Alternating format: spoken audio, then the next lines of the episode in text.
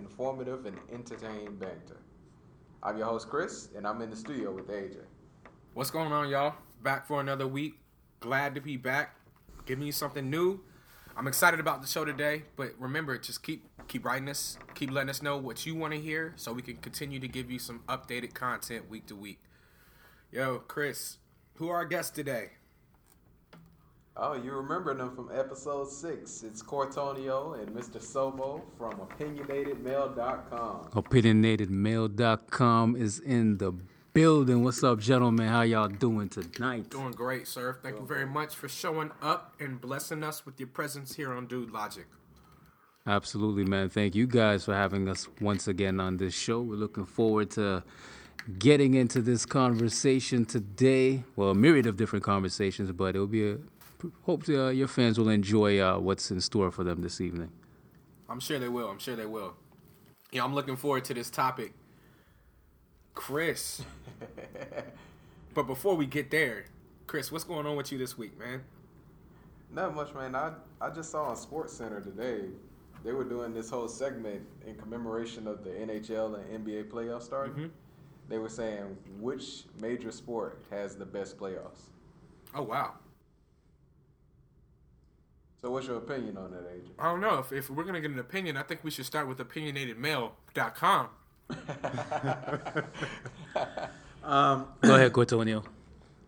All right, with me, I, I probably got to go to NHL simply because of its unpredictability. I mean, you can have a team that's the number one seed against an eight seed and lose simply because of goaltending. I mean, I believe a you know hot goaltender can steal a series easily. Um, the NBA playoffs, to be honest, over the years, like I don't find it as intriguing as I did when I was younger. I think you pretty much know who's going to win the series. You know, I mean, unless it's an evenly matched, like if it's a four versus a five. But like in this year's playoffs, you know, Miami's going to win their series, Indiana's going to win their series. Uh, Toronto and Washington, that's a toss-up. I don't want to get too. I beg to differ, but... sir. On the Indiana winning their series, the Hawks got something for them. Just letting oh, you know. In boy. seven. Okay. Atlanta Hawks. See now, you know seven. what? You know what? Now, if you're talking about the team from several years back that had like Joe Johnson and Jamal Crawford and and uh, Horford and Pachulia and all those guys, I'd probably side with you. But this Atlanta team's garbage. I'm just letting you know. But there's probably, a reason why we got rid of the quiet superstar himself. We don't need him to win this series. And Indiana is not as good as people think they are. Just watch and learn. No, I know. I don't. I don't think they are, but I think they're a rugged team, and I think they're too big for Atlanta. But they are very slow. They are a slow team. But uh, to answer the question, I got to go with the NHL. The NFL playoffs, yeah, there's some surprises there too. There's been some games over the years that you know I'm just like, whoa, serious? But I got to go with the NHL. I got to go with the NHL as far as the best playoffs. you know, my opinion was that there was a toss up at the top between MLB and NHL. Really? Yeah, just because I love the NHL playoffs. Yeah. I mean, it's so unpredictable. You really can't tell who's going to win. And the same has been for baseball like the past 10 years. No, it's true. It's true. It's true. I mean, yeah, it's tough to really get a team and say, yeah, they're definitely winning this series. I mean, you can look and say, well, you never know because again, like goaltending, pitching can also yeah. carry a team in the series as well. Yeah. You know, you get a hot pitcher and I mean, I, if you know, for my opinion, like you said, I think one of the things uh, about one of the reasons why baseball and the NHL are more exciting is that one player doesn't really affect by himself the outcome of a series. You know, the more dominant players you have, yes, of course, the better your team is going to be.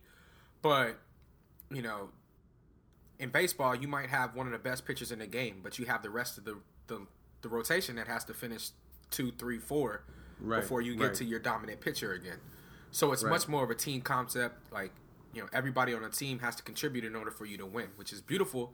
Like you said in, in NHL, anybody can shine any any night of the week.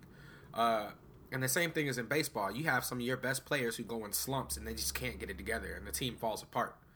Uh, but like you said in the NBA, you know, a player like a LeBron James is almost like having three good players on your team in the NBA. Exactly. I mean, you know, there are games where he literally can just take over, and there's nothing you can really do about it. Whereas football, baseball, NHL, all of those teams are much all of those sports are much more team oriented and, and everybody has to be working as a well-oiled machine in order for you to be able to play at the top of your game Uh, And I, I think too. Oh, go ahead. yeah, and you know, I, I also want to throw in, you know, Chris, did you say all professional sports? We were just talking about the four major sports. Okay, all right. Uh, yeah, if we're, I mean, if we're going with four major sports, I'm, I'm gonna go with baseball, man, because as boring as the regular season can be sometimes, the playoffs is always exciting to watch, man. Always. And I will I will say the crowds are rabid too. Like especially if you have a team that hadn't made the playoffs in years, like Pittsburgh. Mm-hmm. Like I, I'm sitting there waiting for the Royals to make the playoffs. I think their fans will like riot just for them clinching like a, a wild card Yeah. or something. But you know, I do agree with what you said about LeBron, especially when it be, when it comes to the refs because those superstar players get so much treatment from the refs. So someone like LeBron can like attempt 25 free throws in a game, and those free throws can make the difference. You know, Because even if he only hits eighty percent, if he's hitting twenty for twenty five, that's twenty points that he otherwise. that's 20 points right there. Exactly. So you know, uh, I mean, and like Chris said, the the unpredictability of baseball. I think just the fact that teams who, you know, underdog teams, a lot of teams have come in in that last spot and been able to, to make it to the to the World Yeah. Series and and win Yeah. World Series. Uh, you know, in any sport where my Atlanta Braves aren't winning every year. I mean, that tells you something about how everything can just be a toss up. Because clearly, my team is the best team every year going into the playoffs. Well, well, I put it to this way: over the last, say, 10, 11 years, most of the World Series winners have been wild cards. You know, the Red Sox won a couple times as a wild card. The Angels won as a wild card. The Diamondbacks won as a wild card. Um, I think the year the? Cardinals won, they were. the Cardinals were a wild card. Both times the Marlins won, they were a wild card. Yeah. So, you know, the wild cards have, have taken at least 60 to 70 percent of the World Series titles. I'd say at least since the since 2000, the beginning of the millennium. Oh yeah, anyway. I agree with you. I mean, and that's the thing is, it's gotten to a point where it's almost like some people don't even want the pressure of being the number one seed in baseball anymore. Uh, and it seems like it's it's almost more about uh, or less about what your seed is, and more about what type of role is your team going on. And those wild cards teams who are fighting to just get in and are on a roll, leaving those last you know 10, 20 games you know, just mm-hmm. continue right on pushing through the playoff series, and they, they carry that momentum straight to the World Series. You know, and it's you know it's it's kind of funny to see the teams that have dominated throughout the season kind of coast towards the end of the season, and then they have a, t- a hard time getting it back in gear once the playoffs start. Or you can have those wild card teams that'll go on a huge run. Say they'll win like 17 of their last 19 games to get that spot, and they're so burnt out from winning all those games to get in, they don't have much left when the playoffs start. So, Agreed. Yeah, but uh, you know what though? I think the other reason, I mean, if there's any one game that means more than any other games, I guess it's the Super Bowl. You know, because it's it's one and done. But part of me really loves that there's a series in basketball, NHL, and baseball. Because if you have one bad night, that doesn't necessarily mean you can't. The best team can't win. Like I do like to see underdogs win from time to time. But I also like to see the teams who have put in the most work, put in the most effort, have the team centered around that should win a championship, win it. You know, uh, so the best teams, even if they have a, a, a faulty night, are going to get it together and find a way to win those other four games. Uh, of course. and it's good to see the team that's supposed to win. And you can, and- that's the thing is you can't call it a fluke if a team beats you in a seven game series. So even when it's a wild card team in baseball, or if it's a wild card team in any any sport for that matter, that finds a way to win it, if they take four games in the World Series, you can't you can't, can't call a it a fluke. fluke. You lost four times. times. They came out, Right. they beat you four times. They found a way to put a better lineup on the field than you did, or on the Mm-hmm. ice, or on the court, whatever it is and they beat you and that's it. You can't you can't call it like it, it also takes away the refs you know the refs aren't gonna mean so much. Yes the refs can take away a game and yes we know that a game can can change the the momentum of a series but that's still no excuse. Like one game isn't the end of you. You can still come back the next night and fight for that next win Uh, Mr. Sobo, I know the last time we were here, uh, the Super Bowl was on. Did you happen to catch any of it? I don't even remember. who who was in the last Super Bowl? I don't know. I think it was like Patriots and Celtics, and I don't know. You're funny. Nah, but for real, who was in there? Um, uh, uh, uh, Jesus, Seattle, the uh, Seahawks and the um, Broncos. That's what the whole um, Richard Sherman thing. That was during the whole. Richard Oh, you know what? Um, no, I didn't watch the game. I didn't watch the game. Sorry. Be glad you didn't. it was not a good game. Yeah. Part of me wants to agree with that and be like, congratulations on not seeing the worst Super Bowl I think I've ever seen in my life. But the other other part of me wants to take away your man card. Like, what? like Super Bowl Sunday and you didn't watch the game? Unless you were at work Nah, I didn't. Or somebody was in the hospital. I can't really think of any I other don't- conceivable reasons for not watching the Super Bowl. Because Yeah, even if no. you're stuck in traffic, I'm sure they have it on, on the I'm radio. I don't. I don't. I don't remember uh, why I missed the game, but I'm sure I had a legitimate reason for missing the game. Probably bundled up under the covers. Who knows? Maybe I don't know. I'm just joking. No, I, I don't remember why I missed the game. Um, maybe I even did watch it. I just don't recall I, that I watched it. I don't. I don't know. When was the Super Bowl again? February, Uh, February February 2nd? Was it February 2nd? February yeah. February 5th. I know it was the first Sunday. February Yeah. something. Yeah, I think it was the 5th. Yeah. It was Uh, good. It was good. So anything else going on? Hmm. Anything else going on? With what? Just in general? Just in general, yeah. Oh. Um. Uh, We have a couple. We have a couple new articles out for those of you who um, who check out our site. Um, we had one on breakup sex, uh, the pros and cons of breakup sex, wow. and, and it was two reasons why you're not supposed to have it. Uh, we did one on. I wrote. Um, Someone get Kobe Bryant a onesie because he was complaining about his teammates saying he doesn't talk to guys who are 20 games under 500. And we talked about the uh, missing plane. You know, like I mean, we have so much technology in this world, but you can't find a uh, you know a plane that's the size of a football field. So those are the last three articles we wrote, and I'm working on one now. Uh, top eight signs or ten signs you need to move out.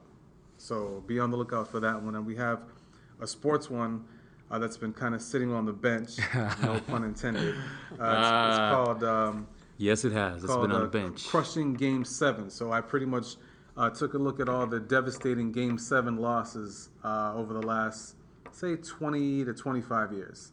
So you know, for those of you who read up on our website opinionatedmail.com, check those out, and we have some you know some new ones coming out for you guys. Excellent.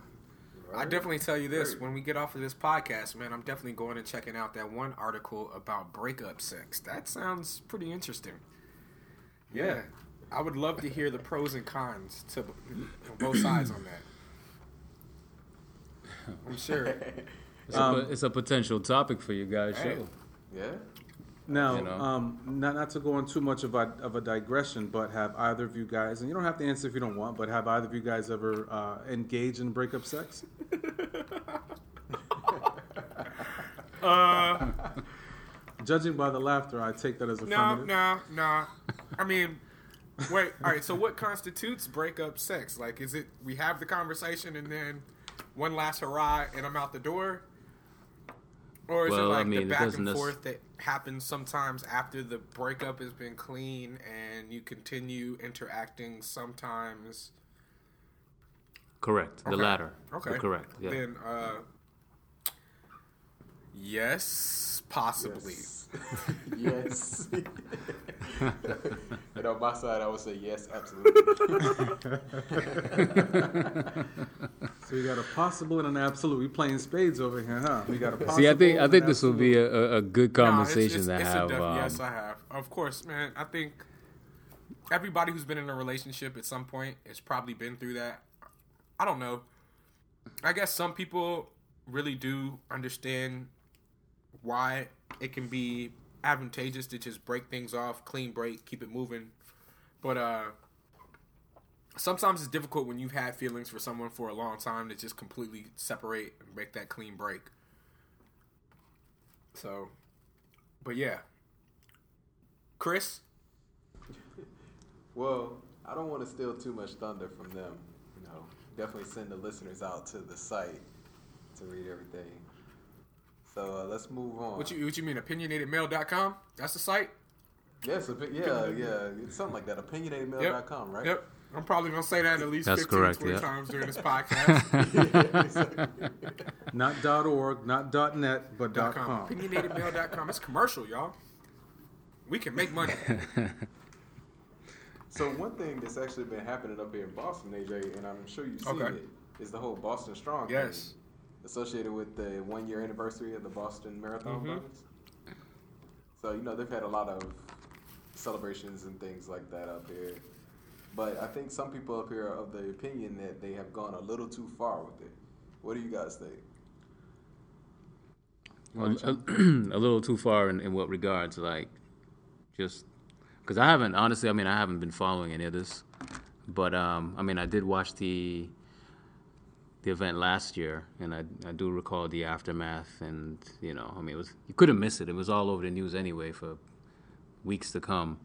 Um, but since then, I mean, since I mean everything sort of wrapped up with that, I haven't been following what's been discussed about it for this coming marathon, though. I mean, what's what's what have been talking about in the news? I, I guess they're having like a big, you know, celebration of the one year anniversary, and uh, a lot of a lot of the victims who were injured have come out and talked about it, or uh, people who lost their lives, their friends and families have come out and talked about it, and that's cool. And I am very saddened for those who lost lives and lost limbs, but I just look at it like we lose a lot of young brothers and sisters on these streets every single day. I mean, and we've had a lot of, you know, incidents over the years where we've had children being caught in crossfires between rival gangs, losing their lives. And it's like no one really seems to go forward with the Boston Strong movement for them, but just because you have a handful of people, and again, don't get me wrong, I am totally sympathetic of what's going on. But you know, there's a big Boston Strong movement, Boston Strong, and this is our city, and blah blah blah. But like I said, what about all a lot of our young brothers and sisters who lose their lives on a daily basis to, to homicides? There's no Boston Strong for them. There's no real remembrance of them. Yeah, like people wear pins and they'll put up a, a, a stuffed animal or stuffed animal on the corner or something. But for the most part, it's where's the Boston Strong for their families? Where's the prayers for their families? Imagine a mother who loses a child and has to walk by that child's bedroom knowing that child will never ever inhabit that bedroom again. You know, I mean, you know, that's what kind of bothers me. But, you know, because of a terrorist attack, and for those of you who agree with those kind of things, we'll just, you know, for the sake of an argument, a terrorist attack, um, people get hurt, and it's like, oh, Boston Strong, and you know, I don't know. I, I just don't like the way the media has propositioned things. That's Well, just I my think take it's just on it. because we have now a common enemy. Whereas you talk about violence in neighborhoods, and you know, it's basically us against us. Whereas in this case, they can rally against what they view to be a common enemy, Mm-hmm. which is a terrorist, obviously. And so I think that really leads to some of the sentiment that they see. I mean, that you see in the media, definitely. But you know, I understand. I understand But- the other the the other viewpoint is like yes, when you have these tragedies, these moments in time where several people lose their lives, several people are injured, and you know there's that public outcry. It is profoundly saddened to see any person take that many lives or to hurt that many people. But yes, I agree with you that it can't always just be these moments that we pay attention to what's going on. There's literal, liter- literally genocide of our own people that is happening on a daily basis. Right. And Right. I'm sure that if you were to take the death toll from that one event in Boston last year, right, and then take the death toll from the rest of that year, from just people being murdered for whatever reason, that that death toll, that daily death toll, is higher than the death toll from that one day. And Right. you know, the thing is, is that all of those those other lives are not any less significant than the ones of those people who were lost in the Boston Marathon. So, I agree with you in that these moments need to be used as an opportunity to talk about other things that can be, you know, that we can work on as a society. Because it can't just be how do we mm-hmm. stop these days from happening. It's how do we stop murder and genocide and, and killing and you know death destruction of any kind to our society to us on a daily basis. You know, how do we create a society Right. where violent acts like this don't occur? Period. whether it's on a grand scale or it's on an individual. I have an issue with you, so I'm gonna pull this gun out and shoot you and kill you right now.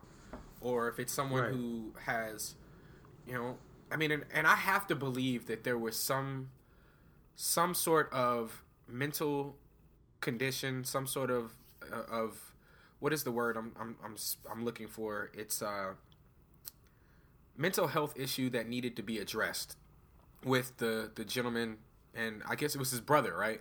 The two the two gentlemen Right. uh, who committed the crime that went undiagnosed and and that just goes into a whole nother thing that we won't talk about today but you know I, I believe there's an issue with the way that we deal with mental health issues in this country in general. That that leads to it that leads to situations like this where you know enough people didn't pay attention to enough of the warning signs to see something's getting ready to happen. This kid is about to snap. This kid's about to go overboard and lose it. Uh but yeah, it's there's literally on the streets, you know, especially in in major metropolitan cities across the country, and even now it's spilled over into small towns everywhere. You know, murder happens, and it's something that needs to be addressed on a daily basis. Right. Yeah, we sit here and talk about how society kind of creates monsters. And, you know, when you look at the homeless population, a vast majority of them are products of the mental Oh, health yeah. system that were failed once they reached a certain age. And you look at, you know, different people who have been in and out of the prison system, it's a similar type situation. Well, But I want to kind of change this to a more lighthearted note, but on the same wavelength. Society can create monsters, but when you talk about relationships between women and men, women can create monsters of men. But what happens when women create these monsters of men, but then they turn around and start complaining about, oh, there's no good guys out there? The main topic. you realize That's you, a you nice realize. seg- that's a nice segue there. I appreciate segue. that, Chris. You, you you are a master of these segues, but you realize that we are about to go into uncharted territory, and there are going to be some people who are going to hate us for what we're about to say. At least me. I know I'm about to say some craziness. You ain't the only one. Me too, Man. man. Woo, ladies, just just just have an open mind. Or if not, just turn We this off. understand. We understand that Back away from your now- computers. it's just us talking and that there's you you don't have the the option of saying what you want to say right now but you know what we have computers available for you to write us and you can you can you can let us know how you feel about what's getting ready to happen chris what what email can they hit us at Dude Logic Podcast at gmail. i appreciate you sir thank you Yep. You know when you're done writing us at dude logic podcast at gmail.com don't forget to go to opinionatedmail.com Absolutely. all right let's get into it gentlemen i'm over here whiling i'm having way too much fun let's do this Ah, all right. You sure that's just only smart water you're drinking over there? it's it's fortified with electrolytes and vodka. Smart ass Vodka. water. So let's take the first part of that. All right. Women creating monsters. How do they do that? Man, that starts from, we would say, like middle school, high school. Yeah. You know, it's typically when that sort of situation starts, man. I mean, you know, we look at we look at the way that we're all we're, we're men or young boys and young women are, are groomed and what we're groomed to be attracted to and whatnot. And uh, you know, in, in middle school and high school, popularity, and even even early parts of college, man, popularity is what pretty much you know reigns reigns supreme on the you know social ladder. And um, you know, unfortunately for a lot of the young men who aren't considered to be popular, they tend to be overlooked and disregarded, uh, or their affections for some women tend to be overlooked and disregarded for the more popular or uh, socially, um, I don't know, a adept person, you know, whether it be someone who's, you know, athletic prowess sort of speaks for itself and or whatnot, or Or just popular for who- right, pretty boy, and has all the you know, well dressed guy or or what have you. I mean, they tend to have a lot of the young women gravitate and fawn to them, and um, what that ultimately does is uh, it probably creates some sort of for some men some bitterness bitterness in the guys who are overlooked or or some resentment. And you know what tends to happen is that those guys who are overlooked eventually try to mimic what the other gentlemen are doing or to some degree um, in hopes to attract the women in the same fashion. And um, a lot of the times that's those tend to be the bad habits and characteristics of those uh, individuals that they see who are more successful. And that sort of manifests itself into adulthood. And then, you know, women at that point, you know, tend to look for the more nicer gentlemen. But, at, you know, at that point, there's none left because they've all gone bad. So you know, that's kind of like a brief synopsis of how that whole situation works. I mean, I'm, I'm gonna go ahead and jump right in on that and piggyback and just say, uh, one compound word, or I guess it's two words friend zone. That is how women create monsters. Friend zone. It's ridiculous. Uh, honestly, like you said, the the bad boy, the James Dean type, the one that's out here being a rebel, is the one that women want to chase because he's what? He's intriguing. He keeps things interesting. He's Exciting. exciting. He's He doesn't make himself like available. yeah, because he's talking to fifteen other women, and you're not his only option. So you're chasing him because you feel Right. like if you get him, Exactly. you know, you've won. Or It's an accomplishment. or it's a challenge. Let me take the guy who's flawed and try and change him to be what I want him to be because it's it's a challenge. No. And, you, and meanwhile, you're looking at all the dudes who are treating you with respect, treating you the way you deserve to be treated, and you're throwing them in the, in a friend zone. You're saying, all right, well, this dude's Mr. Dependable. This dude's Mr. Friendly. He'll be here. He's not going anywhere. He likes me. I know I can always come back to him. And next thing you know, he looks up. You look up, and somebody else has finally snapped him up, and it's too late for you. Oh, and it's and it's hilarious being that we're almost thirty or we are thirty, you know, into our thirties, uh, and I feel like as I've gotten closer to that three zero, the number of women who are becoming desperate to find a good guy after years of just throwing us to the wayside is hilarious. And like you said, it gets to a point where that good dude is no longer going to be there checking for you after you've put him down repeatedly, time after time after time again. You know, especially when, and I've been that guy. I've put my heart out there more than once for certain women, and they threw it back more than once. And it was like, you know what? At some point, shame on me. Like, fool me once, shame on you. Fool me twice, shame on me. Uh, fool me multiple times, I'm done. Like, I'm out. I can't do it anymore. As much as I want to be the nice guy, like at some level, we have to learn to protect ourselves and put ourselves first. And in doing that, we become quote unquote assholes because we're no longer checking for you. So Right, exactly. Well, well said. I have to give round of applause there, AJ. Man, that was, you know, All right, AJ.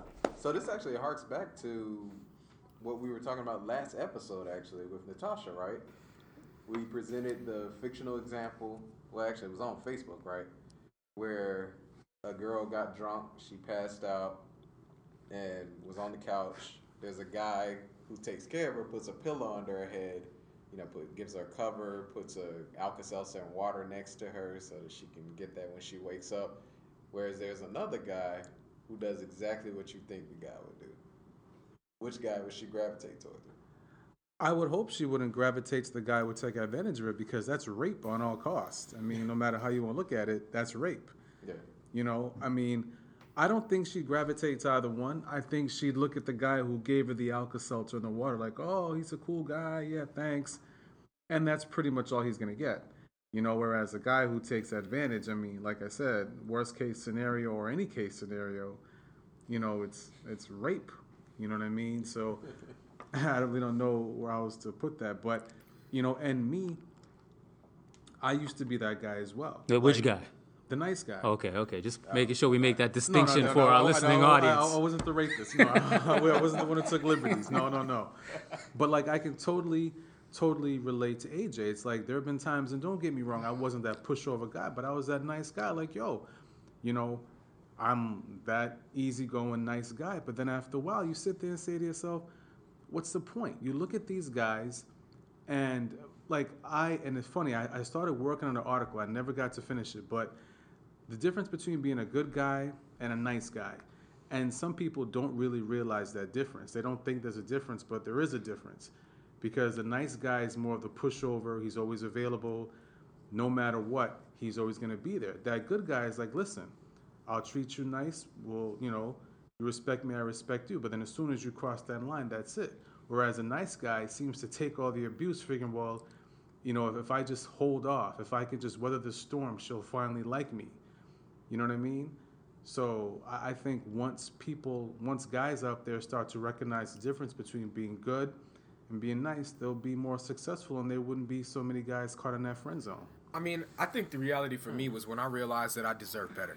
Like, the, the reality is, if there's a chick that doesn't recognize that I'm a quality guy and that I care and that I'm putting forth effort, and she'd rather spend her time with a knucklehead, then she's not on the level of a woman that I need to be spending my time with.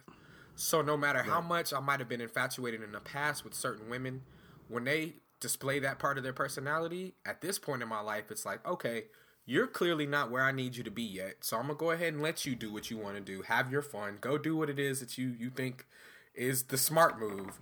And I'm gonna keep living me, like doing me, doing my life. And you know, the right lady will see the qualities that I have as being positive qualities and act on it. So Sobo, have you ever? I'm sorry. No, no, ahead. that's it. That was- that was it. off. Sobo, you ever been in that friend zone, or been that uh, that uh, nice guy? And and the reason I, I have a reason why I'm asking, but I'm just curious what your answer is. Oh, absolutely, man. I mean, Okay. uh, my experience has been no different than the majority of men. All right. So for the for the three of you, um, you know, at what point do you see that you are becoming that nice guy, and you say, you know, I have to pump the brakes on this one, like, or you can even give a real life example.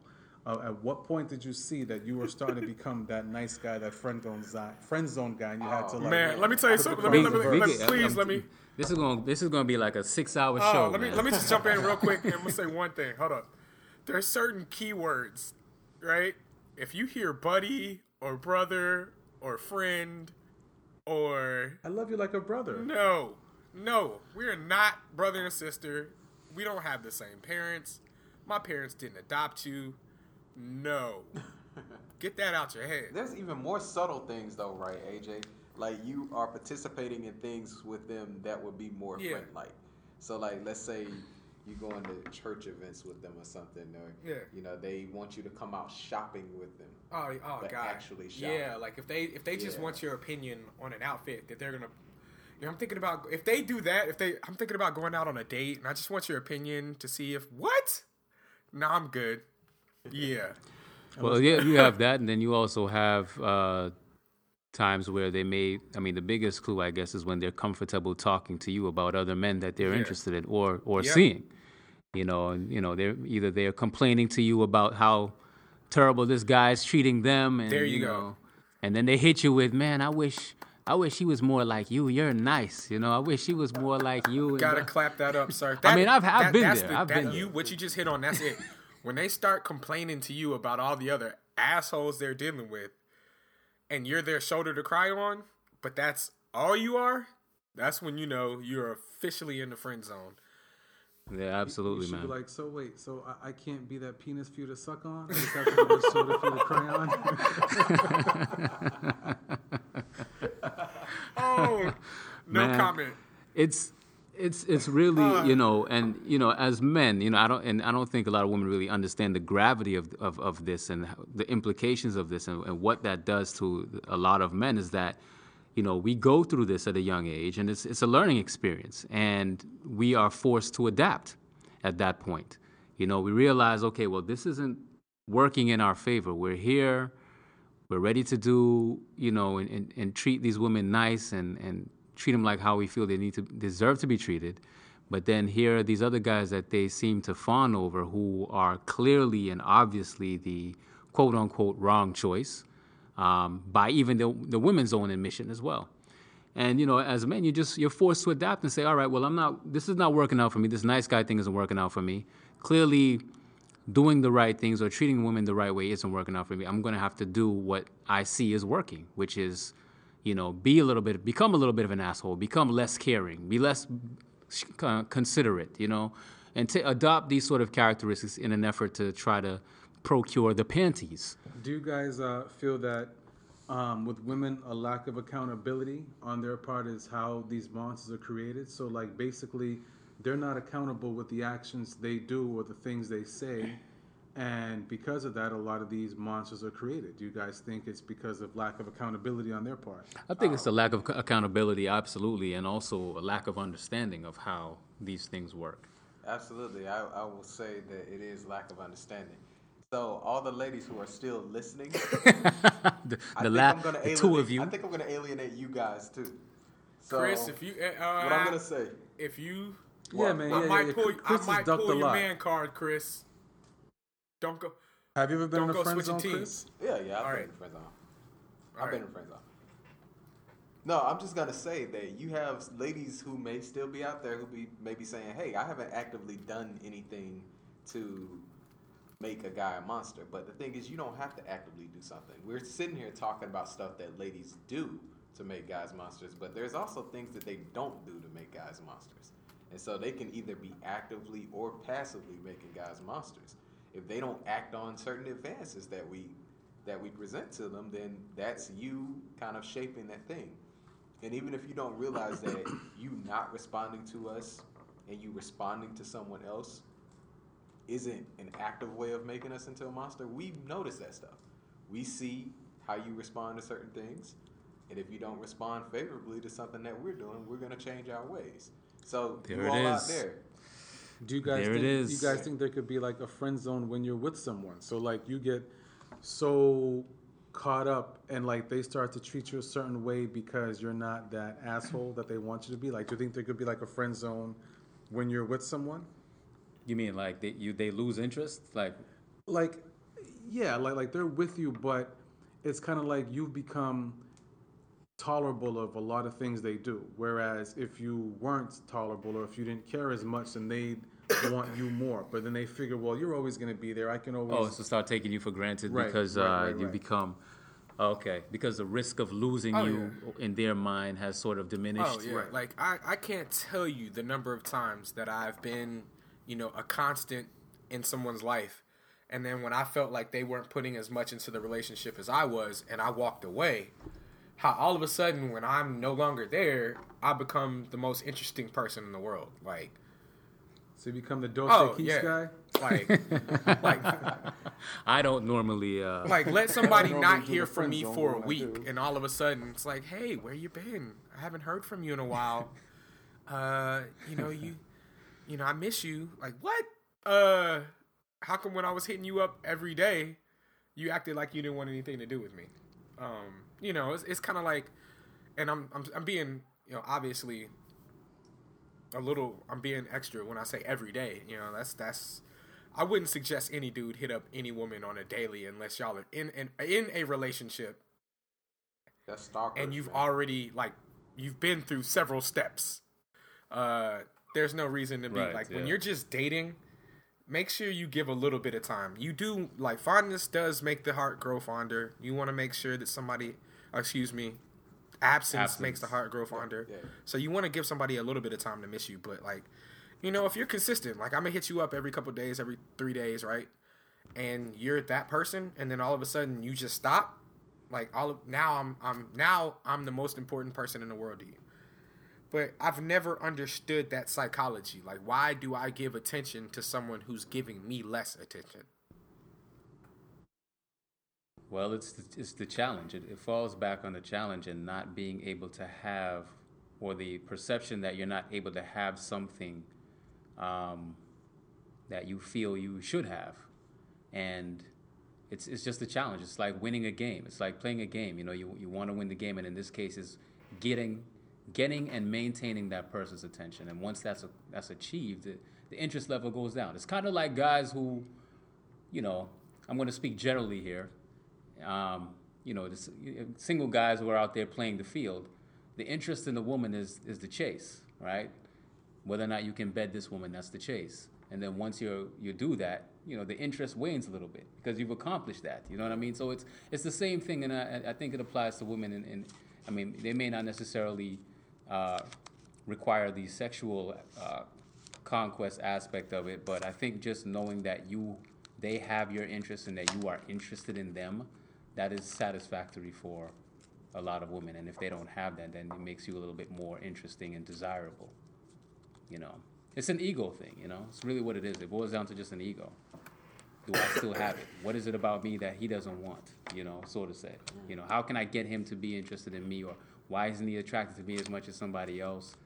You know, I'll do what I have to do to get the interest, and once they accomplish that, you know, then the, the interest wanes.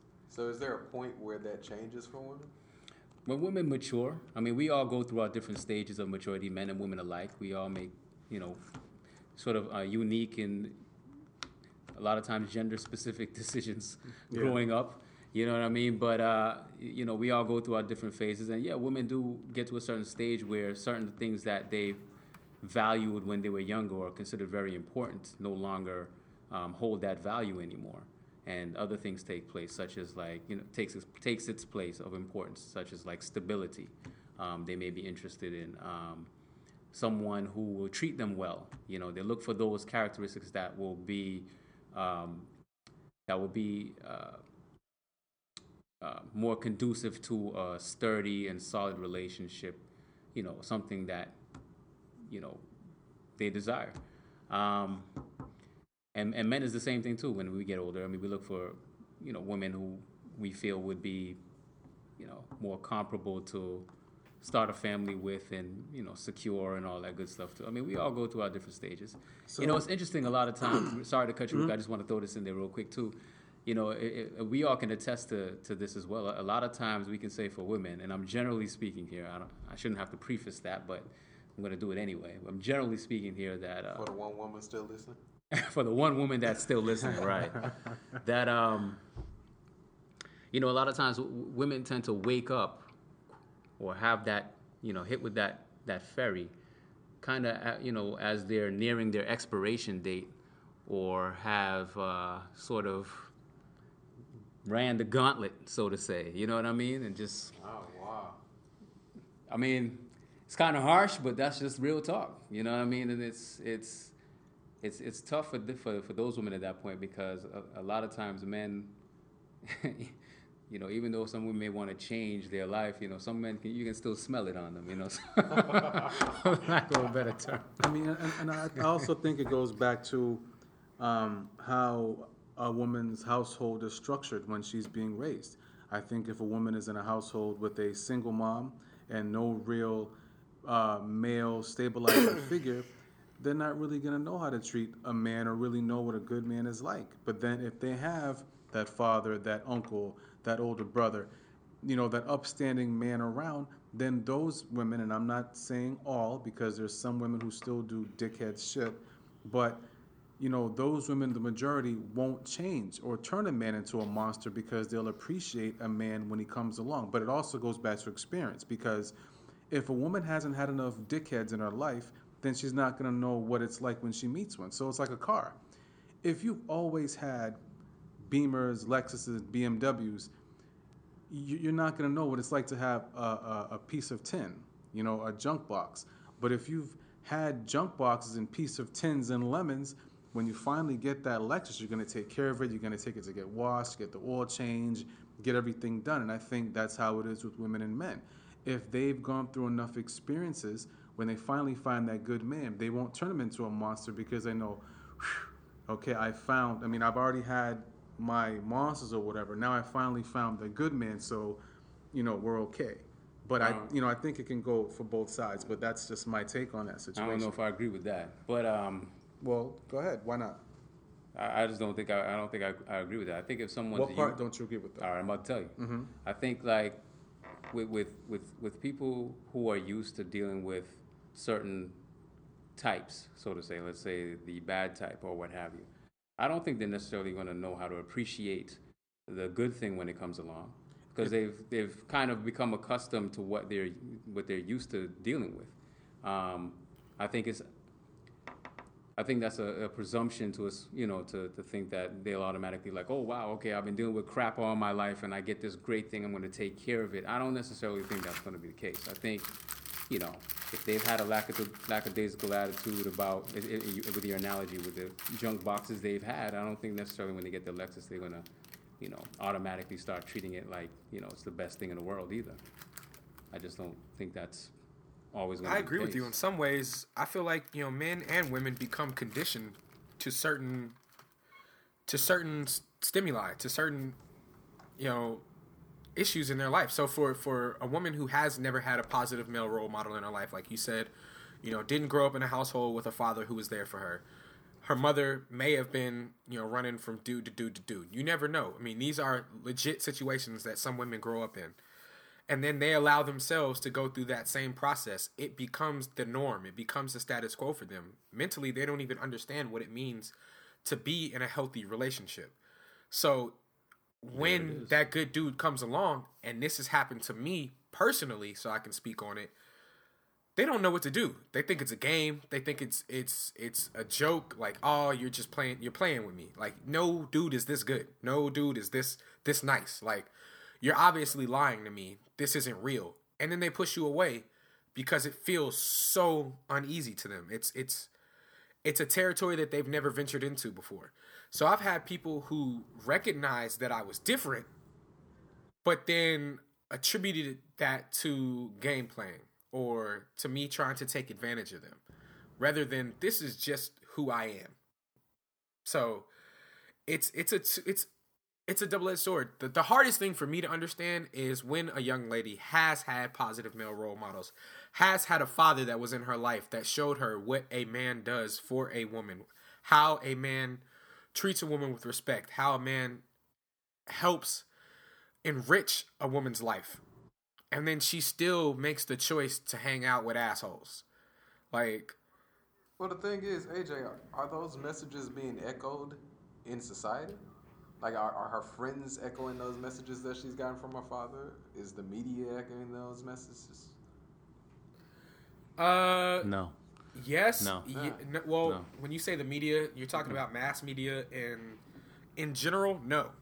Like that's something that, you know, if you just look at sitcoms today as compared to 15 years ago, uh, you know, when you think about what some of the place some of the sitcoms that were on TV 10 years ago, Step by Step, Family Matters, uh, Smart Guy, like all of these, you know, Sister Sister, all of these shows that were based about around family and family structure. Full House, Full House. as cheesy as yeah, that was. But it was all about, you know, families looking out for each other, treating each other with respect, love, and kindness. And now the shows on TV that predominate are all what reality TV, Real Housewives of Atlanta, uh, Real Housewives of, of Orange County, Love and Hip Hop, Um, like basketball Love Basketball wives Wives, and Mm-hmm. like all of this bullshit. And you got you know now in the in the news this week, Mimi and Nikko. Like I don't care that y'all went and had somebody produce a porn for you. It's not like this is the quality of people we have on TV now. Like people who think in order to be famous and continue to stay in the forefront of society, oh, I have to go and produce my own porn.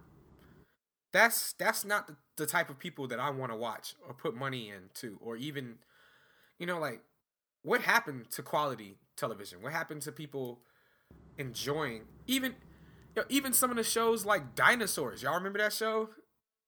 Yeah, I remember Not the Mama. dinosaurs. Like even Not the mama. you know, Jim Henson Muppet, like, like all of these shows at least had family values as- attached to it, and now the things that are selling the most or, or making the most money on TV, Scandal, like the title of the show is Scandal, like it's scandalous. I got a problem with that show too, man. I know we, I, please, I sit there and talk all night, but my big thing is, and I, I, and I could be off base, but why is it that you take a young black woman and make her a sexual slave to a white man? Like, and, and I'm kind of afraid for Kerry Washington because, and I, I'll digress for a hot second. You, I would hope she wouldn't want herself to get typecast in those roles because she did it in Django. She's doing it in uh, uh, Scandal. And I think she and she did it in another show too. I don't remember the name offhand, but just the fact that you take a black woman and make her a subservient sexual slave to a white man, and it's okay, and people love it. People, gra- I've never watched Scandal, but the way people talk about it, you would think I damn near direct the show. She she is. I mean, I agree with that characterization of her. But the thing is, like, um, the way that her character is depicted. I mean, she's very intelligent, um, very much depicted as a strong woman um, in her life, uh, career driven, successful, you know, um, powerful to some degree.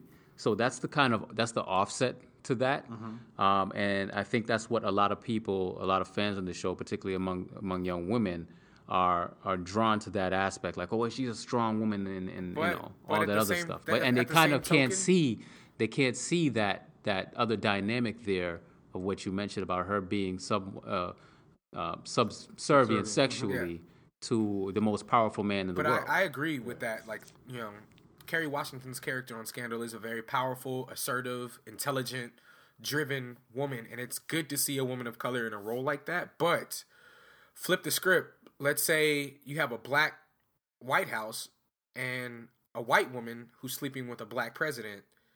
How many people would have protested that? How many people would have had an issue with that? How many people would really still be watching that? same storyline, different mm-hmm. colors. You know, reality is race still plays a very strong, like has a very strong role in in what happens and what is seen on TV, and you know, taking race out of it because that's not something that I want to harp on. But me, I have an issue with the fact that on the show, the whole sanctity sanctity of marriage is thrown out the window. Like people are celebrating that this woman Infidelity. and is literally c- uh, committing adultery with the president of the United States, and that you know he's attractive because he does you know he's he's cheating on his wife, and then his wife goes and has sex with somebody out of out of outside of the marriage, and it's like people you know seeing I can't and I can't get away from it even if I'm not watching it I can't get away from it because my Facebook feed is like oh let Mellie give Oh, her yeah. a piece like what Twitter what? too. Like, Twitter when- feed when- be blowing when- up, when man. is it okay that because he decided to be an, an asshole and step outside the marriage that it's okay for the wife to go and do the same thing? It's not. Like it's not okay on either on either side. Like one wrong, you know, is bad enough. Don't don't make it two and then compound upon what is already an issue. Like if you can't be faithful within your marriage, then it's time to reevaluate whether or not this marriage is important to you. Like that's the like what happened to when people were on TV and men and women were married and they didn't cheat. They didn't step outside their marriage. Like the most important thing to them was taking care of the home and their children. Well, I mean, this is just about the corruption of the moral fiber of, of society, man, and and you know, it's just the direction that um, media has been going in for quite some time now, man. You know, it's just it's been. I mean, everything's being turned on its head, really. I mean, uh, the things like things that are seen as good are now considered boring and uninterested, and everything that's bad is being touted as you know the good thing to do. I mean, like you said, folks are championing a uh, a relationship that an, an adulterous relationship. People are tuning in every week to champion an adulterous relationship on television. Yes, it's fiction, but I mean, really and truly, what are you what are you stating when you're applauding something like Yeah. this? You know what I mean? I mean? think it's I think it's crazy to me when we've gotten to a place in primetime t- television, right, where Family Guy has a better relationship. Peter and, and Lois have a better relationship than people in real life. Come on. Like, and this is one of the most irreverent shows on TV. Let's be real. Uh, Family Guy, Yeah. as much as I love it, like, but really on a on a show as taboo as Family Guy, they're still married, they still love each other, and they still care about their children. Yeah. But we write storylines where people don't take care of home, don't care about the person that they've you know chosen to spend the rest of their life with, and people are championing championing it. Like like hey, no one really cares. It's exciting. It's fun to watch. It's scandalous. It's exciting, Like, right? what? It's fun to No. watch. Like think about the impact that it has on the generation. Like yeah, you might be in your 20s, your 30s and you understand that it's make believe. But there are children, like it or not, who are watching this and these are the family values that they're getting. Absolutely. You know, I like that you all brought up this topic because it kind of can bring things together into something that is kind of related to the main topic. But I want to take a little bit of a sidebar. And, you know, we talked about the media, we talked about the influences that the media has. We also talked about the whole race issue of white versus black. And we also talked about this sex tape business. Mm-hmm. So I know you guys will like this topic What about sex tapes, man? What makes them so appealing? And then when you talk about white versus black women who are in these sex tapes, we see that white women or just non-black women really end up rising in popularity. But the black women that come out, you really don't see them doing anything. Is there something to that? I I think what the whole fascination of watching uh, sex tapes, I think is because you know a lot of us grow up and we see a lot of these you know women celebrities and we wonder, damn, I wonder what she looked like naked. Damn, I, I would love to you know do this and this and this, and then you see a sex tape with her in it, you're like, yo, and it, you get gravitated towards it. Now there has been some over the years, the Paris Hilton, Kim Kardashian. Um, Pamela Anderson. Pamela Anderson. Yep. Yep. And I did mention one. I don't know if you ever used to watch wrestling back in the day, AJ. Remember Chyna, Chyna? yep. Yeah. I, I, you know, I won't front. I watched that. Like I, too. said, Hey, like look, five I- minutes. I, I, I won't front. it. Look, every almost every one of these sex tapes that comes out, for one, the internet makes it so easy to find. Like, yes, Right. curiosity, yeah, curiosity catches up to you, and I want to see what everybody's talking about. And I look at it, but then it's after that, it's like, all right, it's over with, done. And I couldn't, I couldn't care less after that. But, you know, like I, I just, I'm, I'm gonna hold off. Let me hold off. I'm, gonna- I'm gonna let you finish your point. No, I mean, and, and I just think that's what makes people gravitate toward. it. Now, I haven't heard of or seen many black or non-white women's sex tapes, with the exception of Kim Kardashian. And I really can't even say they were doing much of anything. I mean, I really can't. I, I wasn't very impressed by it, to be honest. I wasn't. I wasn't impressed by it. but, but, but, but, you know, it does raise an interesting question. When Paris Hilton made her sex tape, she launched, skyrocketed within a year or two. I mean, she had her own show with Nicole Richie. Of course, her father gave her, you know, hotels and stuff. Like, you know, she was like She the was heir heir. to all that She stuff. was the heir, and she you know. became a massive socialite. And it's the same thing with Kim Kardashian. She had, a, she had a sex tape. All of a sudden, she's dating half the damn NFL, and she has her own reality show. And I just sit there and say, wow. I mean, although Pamela Anderson was popular before hers because she did Baywatch, but it just makes you wonder, like, damn, you know, what is it that makes them skyrocket to, you know, fame so much? I have a slight digression. AJ and Sobo, I'll ask you guys since you, you guys aren't married. You're not married, are No, you? not AJ? at all. Okay. If you were to pick a celebrity, it could be athlete or whatever, to watch a sex tape of, who would it be? Actually, I want to get in on All this right. one, too. Okay.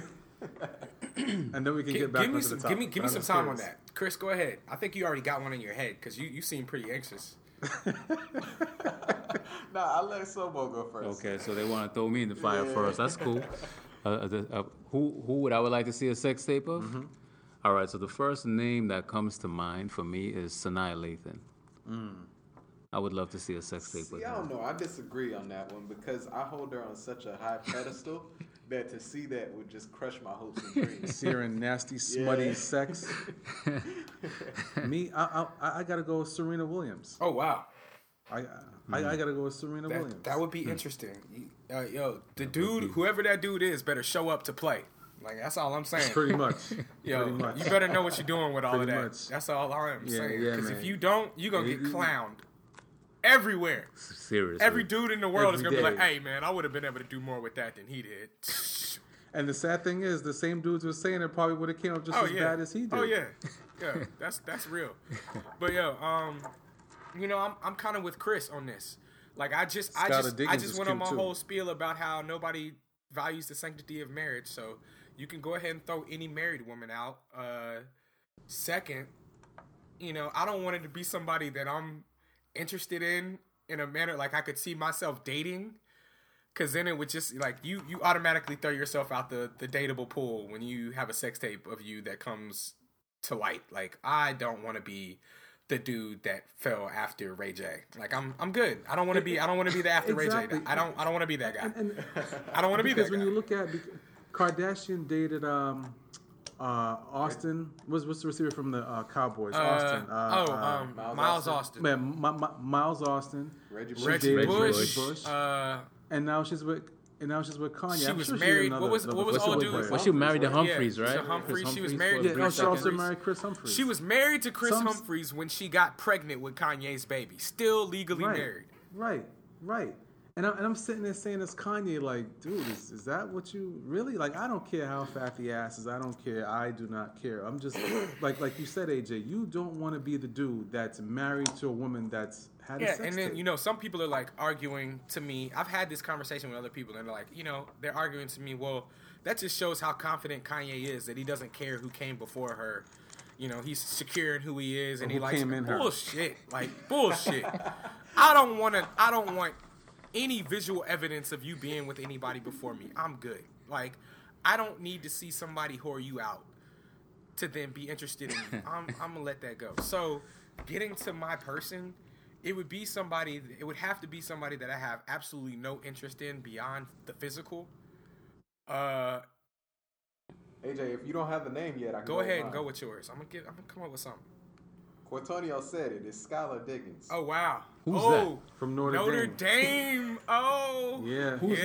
that? I don't know who that is. Weezy's play Um, toy. You, you got, to put yeah yeah that's little Wayne's Yeah, yeah, little we- we thing. He's, he's gonna pull it up on Google Yeah. for you. She she's a nice piece of yeah. Yeah. She, very, she's nice. pre- very pretty young lady. Hey, she's nasty She on the is. court too. I'll give her that. She is very nasty. Oh, she's a ball player. She is. She can play. No, she didn't just come to fame because she's pretty. That helped. But she was easily the best player that Notre Dame has had in some time. She's good. I I, I respect her. okay. I do. There she goes. no no you know you know you know who'll be my ultimate fantasy Brittney Griner. Wow. No, I'm kidding. I'm, I'm like Wow. so kidding. I'm so kidding. Wow. I'm so Hey. kidding. You you know Yeah, what I think is cute attractive though? Yeah. Um, Carmelo Anthony's wife, Yeah. Lala. Yeah. Oh, she's bad. Although if she's married. married, She's though. married. you can't- Oh, she Yeah, yeah, she's yeah, yeah, married. she's Who- married. Who's yours, AJ? takes- who, who would you pick, Oh AJ? man, it's so many. All right. Uh. He's still still thinking. Oh, sh- ah, hmm. I don't. There's because I'm thinking about all the people that I don't want to take off my list of possibles.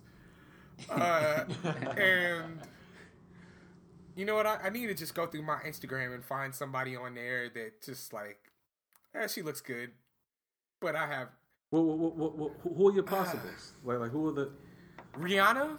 Like, it Rih- doesn't have to Rihanna? be that one. Rihanna. Yeah. I don't know. I feel I- like I she feel might. like we I feel like she might turn it out on a sex tape. Yo, Yeah. she would. She would. She I think- I believe and she she's would, been too. through Yo. enough dudes at this point where it's like I don't know if I really want to follow everybody that's been in the news with you. Like I'm good. I don't want to be involved in the Drake, Chris Brown drama, and here comes AJ, some unknown dude from nowhere, and everybody's like, "Yo, I hate this Negro." What? Like I don't want to be involved in And that. bes- So I'm, I'm Yo, gonna go ahead and put Rih- Rihanna. would smash you. You don't got to smash her. Whew, hey, you know what? And while I'm sitting here talking, like if the opportunity presented itself, yeah, we just gonna leave it at that. We gonna leave it at that. Yeah. We gonna leave it at that. Yeah. Uh, but yeah, Rihanna. But- I don't know. Maybe uh, Rosa Acosta. I don't know what she is. Google her. Chris bell ringer. Hit hit hit the sound. I I'm not on the soundboard. Oh, you know who I would? You know, now I think about it, Stacey Dash. Oh yeah. Yo. Uh, I don't know. Oh, I is that, disagree with her that's Rosa politically. Acosta? yeah. I disagree with her. see- well, I mean, you see her? Um, yo, AJ, I'm looking at Rosa Acosta. I'm Yeah. liking. Your boy I'm has some definitely taste. liking. I'm, I'm letting you know. Oh, nice. yeah, yeah, yeah. You're welcome, gentlemen. You're Oh. welcome. But Oh, thank Uh, you. Stacey Dash, I have absolutely no interest in ever dating ever in my life. So yeah, you can go. She looks great. She's in, in amazing shape for a forty plus mom of three. Oh, Yeah. I would. Yeah, I'd love to see that, but I'd have no interest in ever dating her ever in life for very many reasons. One of which is that she is extremely conservative politically, so ridiculously conservative, and it's unreal to me. I just, I'm sorry, I just can't. Wait, wait, wait, wait, wait. Hold on, Yes. AJ. Is John Wall dating Rosa? I just peeped it. That's what I said. I'm like, John Wall's dating uh, Rosa Is I, is he? I didn't know that. Yeah. So does John Wall have the hottest wag in the NBA? I don't know what WAG stands for, but Wife and girlfriend. oh, okay. Uh, maybe. Dang, lucky son of a bitch.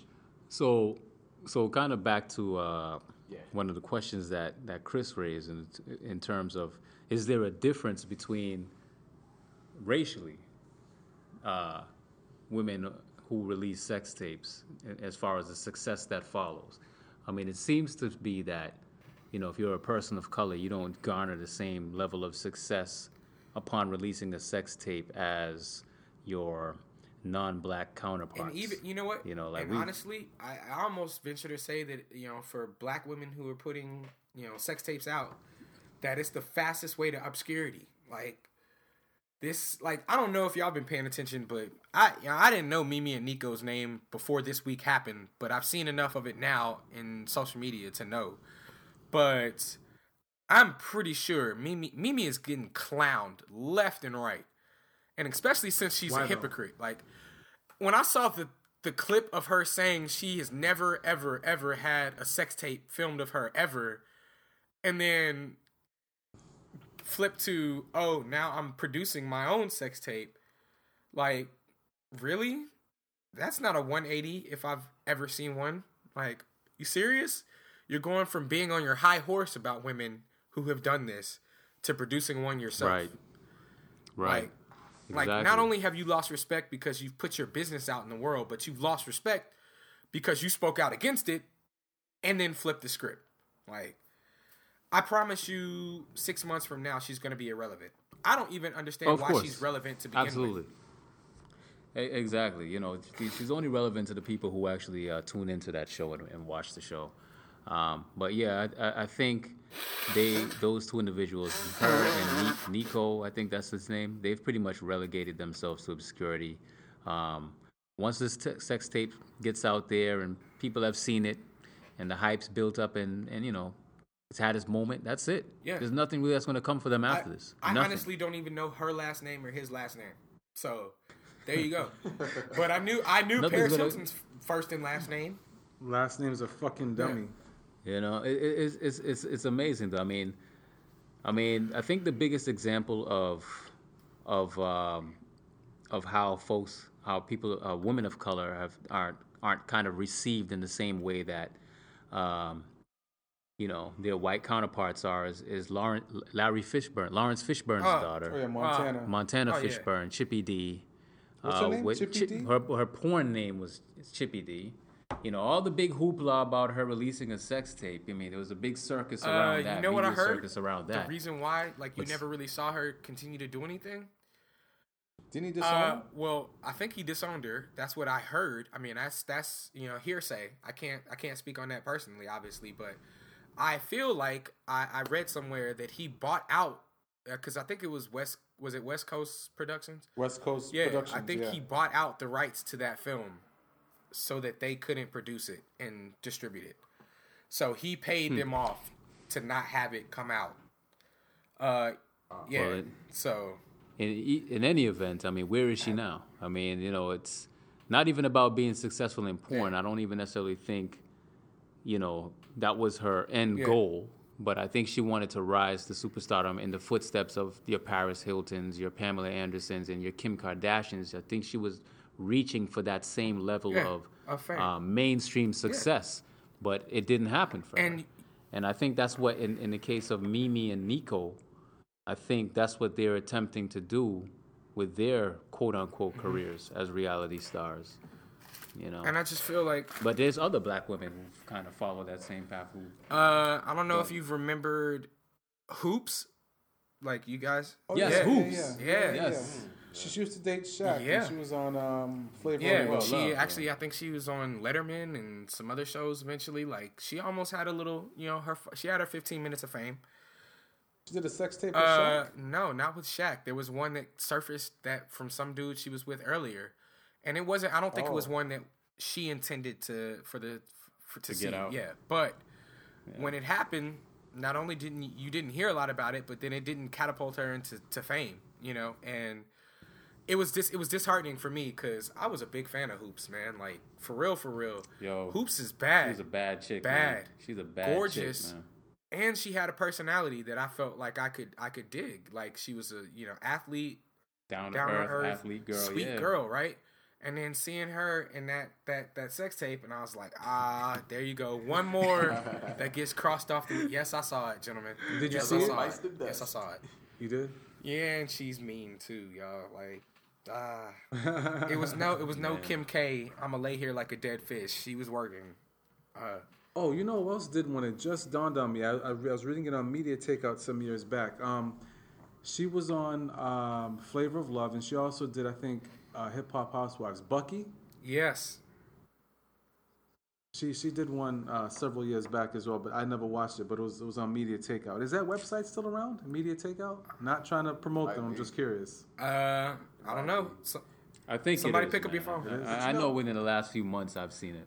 So I bring this up, I, this whole topic, just to talk about ways that women do create monsters, right? So that's another way, by the over sexualization of themselves. oh yeah. That's true. Yeah, but you know, to, they they would argue that this is what men want, you know, and they're just trying to, you no, know, no. No, this is what happens maintain the when att- maintain or gain the attraction of men, the interest when of men. you sexualize yourself, when you put yourself as overtly sexual in in that category, then you've now pigeonholed yourself in being nothing but a sexual object. Yes, men are going to look if you put it out there. Like if you wear a low cut blouse with your cleavage hanging out, yes, you're going to attract the attention of men. If you wear some some Daisy Dukes booty cutters with your cheeks hanging out, yes, I'm gonna look but I'm not going to look with any reverence. I'm not to say, "Oh, she's a wife." Like that's that's what I'm trying to marry one day. I'm gonna look like, "Oh, okay, that's nice," and I'm gonna keep it moving. Like you have now a one nighter. exactly like you've put yourself in the man. category of you mean nothing more to me than a sexual object, and if that's the attention you want, go for it. But if you're looking to attract men of quality, men who see you as something more of value, then you need to present yourself in a fashion that will elicit that value from them. Period. And So so go ahead.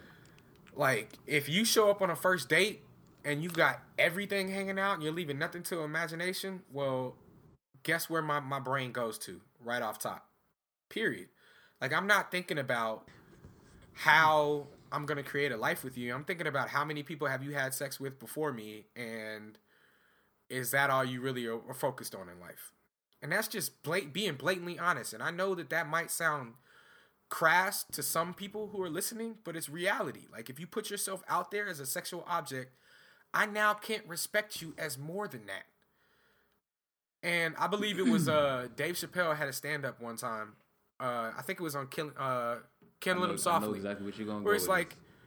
if you dress up in the costume of a prostitute, I'm just gonna assume you're a prostitute. Like I'm going to assume you are what you pre- you present yourself to be.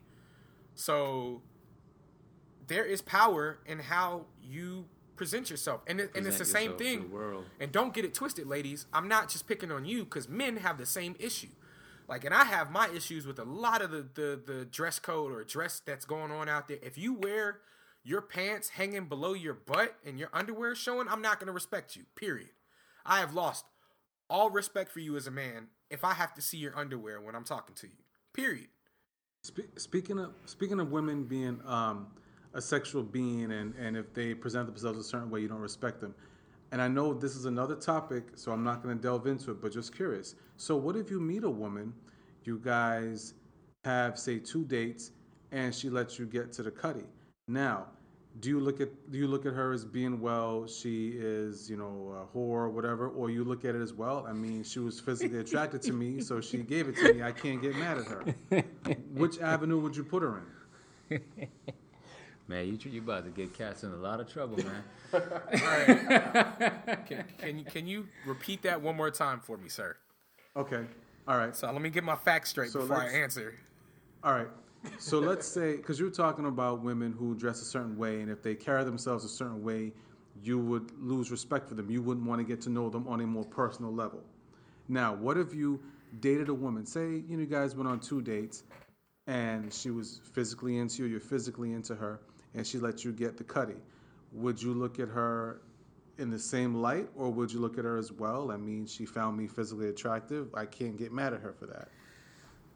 Th- uh, you know what? There is a difference between like engaging in sexual activity with someone early in the relationship or in your your courtship, and someone who presents themselves in a sexual fashion from jump.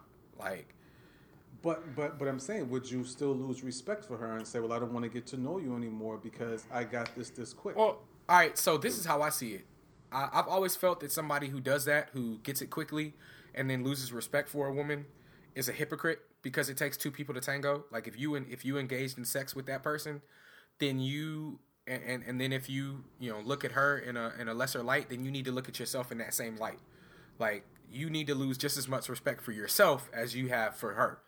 So I don't I like personally I don't do that. Like I don't jump into the sack with somebody quickly because that's just not how I value myself. I see that as being something that's special and needs to be given to somebody who's worthy of it. So it's not something that I do with anyone.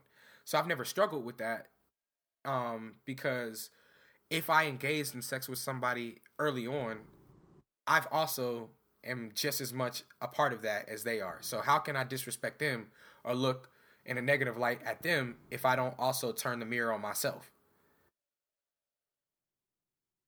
I, I, that that makes perfect sense, and I totally agree with that. But let me ask you this now: um, when it comes to dating, or when it comes to uh, since Quatonia Excuse, excuse me, up- real quick. Like I'm gonna let you get back to your point, but I'm hearing an echo, y'all. Are y'all hearing that? Yeah, we I, had was just about, I was just asking Chris. Yeah, yeah, What about yeah. now? Like, like let's get back to it. But what's going on with the echo? No, it's just I didn't have my phone on mute. Oh, okay, okay. All right. yeah. Are we, we good now? Yeah, now? there's no mute. Yeah, I- I got it. Take two. All right, so just to kind of uh, uh, go back to that, um, I mean, do you, to your response in, in response to Cortonio's question, I mean, how do you view uh, women and men in, in terms of dating? Like, what is your perception of, of, of women just generally? Like, do you feel like, um, do you hold them to a different standard when it comes to um, their sexual relationships or liaisons? Like, do you feel like um, a woman should be more reserved in her sexual exploits, um, and men are, you know, given the the leniency to do as they want to do? I mean, how do you how do you view that? Personally, no, I don't think a woman should be more lenient in her sexual exploit. Like, no, I've I've never been a type to subscribe to a, a double standard when it comes to sex. Like, men and women who are grown, be as sexually expressive as you want to be, but know that if you do go out and you engage in sex on a regular basis, if you engage in sex freely with who you want when you want, there there are going to be negatives associated with that. Uh, regardless of if you're a man or a woman, I've never felt like men should be looked at as being, you know, uh, like actually having sexual prowess or being, you know, desirable because they're able to get more women, and women are seen as whores because they're giving themselves to men on a regular basis. As far as I'm concerned, like I have no problem calling my friends who are going out getting it on a regular basis, jumping from bed to bed to bed. I'll call them a hoe to their face. Like, dude, you're really being a hoe. Like, Okay. So you, you see them Oh, the yeah. both. You see them the same. The men and women who. ain't like okay. if you, all you, That's all I wanted to know. If you're having sex indiscriminately with whoever you want, whenever you want, and you know, and and that's just what you do. Like that's that's cool. Like you can do you can do that. You're grown. You can make that decision for yourself. But if I'm going to call one person a hoe for making that, like doing that, like personally, I don't I don't call people hoes because, you know, like I, I'll say it to my boy before I say it to a woman, honestly, because uh, So you say, hey, yeah, yo. I like because I'll give my boys a hard time before I'll do that to a woman. But the reality is, is like I'm not a judgmental person. So live your life, do you- what it is that you want to do, but know that there's negative connotations to certain behavior, whether you're a male Right, or so- female. If you're out here having sex indiscriminately, there's going to be a negative association attached to it. Period.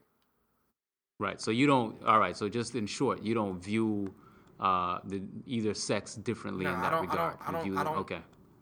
You don't look at women as worse for doing it, No, or I definitely, men I worse don't, for I definitely okay. don't subscribe to the double, the, the double standard on Okay. that one. Like everybody, gotcha. I look at everybody across the board as being the same, male or female, Okay. and and whether or not I am attracted to someone who goes out and engages in that type of behavior is, you know, it doesn't matter whether you're you know a male or female. I'm not going to disrespect you in in a different uh, fashion because you're different. You get it, so you got it.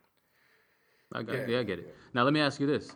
Now, would you date a woman who was, who has, uh, has had a ton of in, uh, what do you call it, like, um, Bed Yeah. I mean, who's who's Or, been, or we- we call it like um, transgressions, sexual Yes. transgressions. a lot of uh, transgressions, so to say. I'll say There's another word I'm looking for, but I just can't. Um, I'll say this. Yeah, I mean, who's engaged in, in a lot of sexual activity over the years, who's who's been sexually active with more than a few men or women for that matter. Uh, She likes extreme. and I'm amounts of asking you this just based off of what your your responses have been the last couple. all of right, weeks. That's so yeah, and and that's that's valid, right? Like I have no problem with you asking me that. Um, so I'll be honest with you. Five years ago, no, the answer would have been no, flat out, outright. Like if I felt like you've been sexually promiscuous with a lot of different people before you met me, then I'm not interested in you. But as I've grown up, I understand that people, when they're young, make mistakes, don't necessarily value the things that they value now. Uh, and as long as that person is in a place where they're ready to be in a relationship, where they are, um, I believe in monogamy.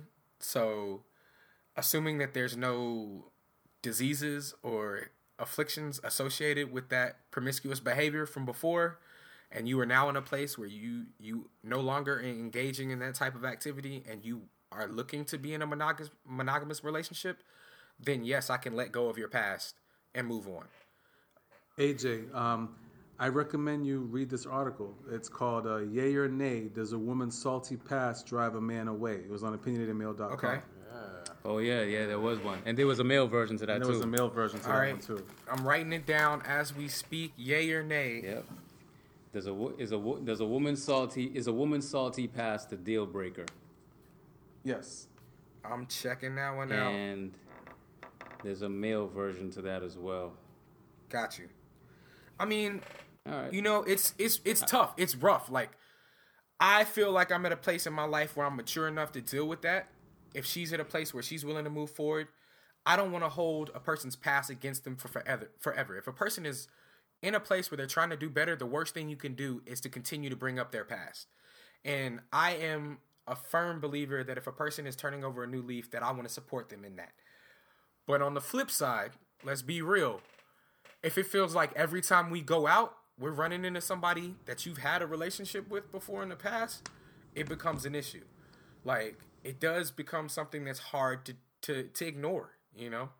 Uh Yeah. and let's let's say, wait, do you have children associated with these past sexual relationships? You have baby daddies who are in the picture, who are tied to you for the next 18 years. And I can't they're they're not gonna be out of your life.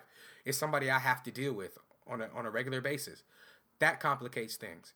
But at the end of the day, I feel like if I'm vibing with someone and I feel like she's the type of person that could bring uh benefit to my life, then I would want to be able to get past whatever she did in the past.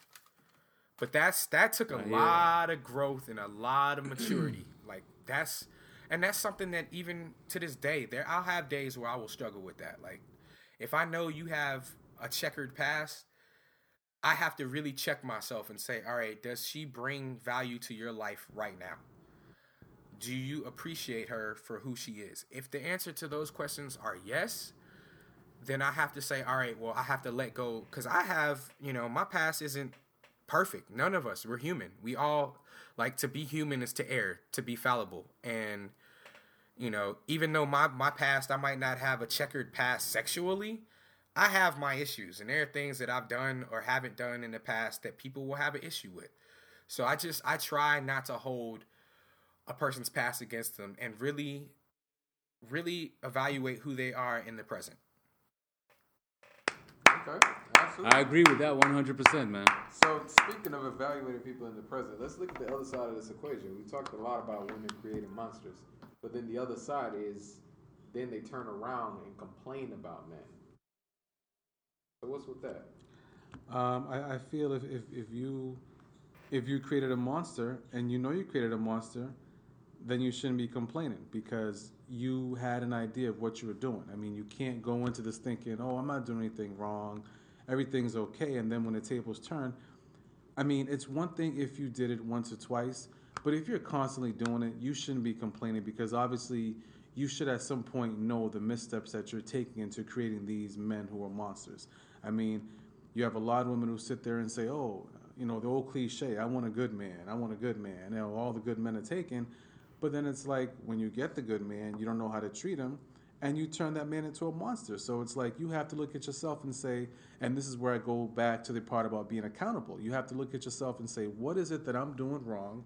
What missteps am I taking? What wrong turns am I taking that are causing these men to undertake these types of personality changes? Like, what is it that I'm doing wrong? And then when you realize that, then maybe you can say, all right, you can go about correcting it or just keep going through the same cycle. I, th- I think it's uh, I, you know, and ideally, you know, you would you would hope that that's how things would work out, but realistically, I don't think people take that sort of personal inventory, man, and evaluation of their um, choices and decisions and how that impacts, you know, the everyone else around them. I don't I don't really think people take that kind of reflection, you know, at all. Um, so I think you'd be hard pressed to find any woman out there. Not saying there aren't women out there who do, because there are some women out there who who are you know aware of what they do and their choices and behavior, or at least they become aware of their choice and behavior and try to correct it. But I think the vast majority of women are incapable of, of understanding that sort of thing, which is why they end up asking questions like, "Where are all the good men?" You know, so they're just not understanding the you know the the changes that's happened to men in aggregate as a result of the choices that are made by women in aggregate, you know, in their younger or maturing years. Back to this kind of how we originally started with the topic um, about women creating monsters. I mean, and we you know we kind of discussed a little bit about what they tend to gravitate to, uh, the types of men they tended to gravitate to, you know, more apparently when they were younger. I mean, we, we have to kind of be honest though with ourselves. I mean, those kind of guys were more, you know, fit the more the type, I guess, the alpha male type, uh, as you know, you would say that, you know, generally women would find attractive. You know, they were more confident, more assertive, um, probably, you know, possessed a lot more of the characteristics, personality wise and socially, that would attract women to them, whereas the quote unquote nice guys just didn't necessarily possess those type of the charisma, so to say, um, the charm, you know, the confidence, the assertive nature. I mean, it's one thing to be nice, you know, and gentlemanly and be willing to take care of someone and, and treat them well, but you know, yes. Yeah. Those are qualities that people should be attracted to, but our animalistic side calls for us to be attracted to other more carnal. The, the guys who are, are yeah. doing their their uh, they're dancing, they're prancing, they're they're they're strutting right. with yeah. their peacock feathers out, right?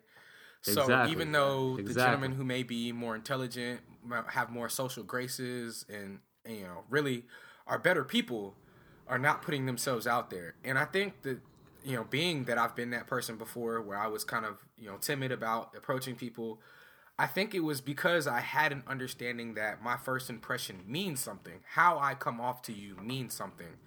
That I would be less less aggressive, right? So, but the guys who don't care about how they come off and it's a numbers game will come at you full force, you know, and they'll hit 15, 20 women in a night, pick up one, but they're more successful than the guy who tried to talk to two women and it didn't work out.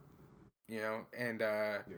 I think that's that's that's really what it is. Is the the dudes who who don't care, who are shameless, are just out there getting it. They're just like, all right, next, next, next. Finally, I got someone that's listening.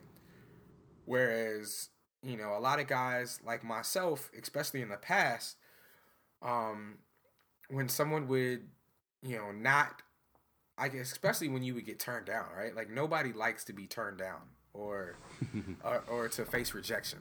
But I think a lot of us, you know, take it too seriously. Like I got to a place where I was like, oh, okay, it must be something wrong with me. When I realized later on that it's not necessarily that there's an issue with me, but that I'm just not compatible with that person, and that's okay. Um, but you had to get past that, and now I'm definitely much more of a person that I am willing to put myself out there. I don't give a, you know, I'm not gonna let you know, Ray Ray over here be the one who's talking to everybody when I feel like I have more to bring to the table.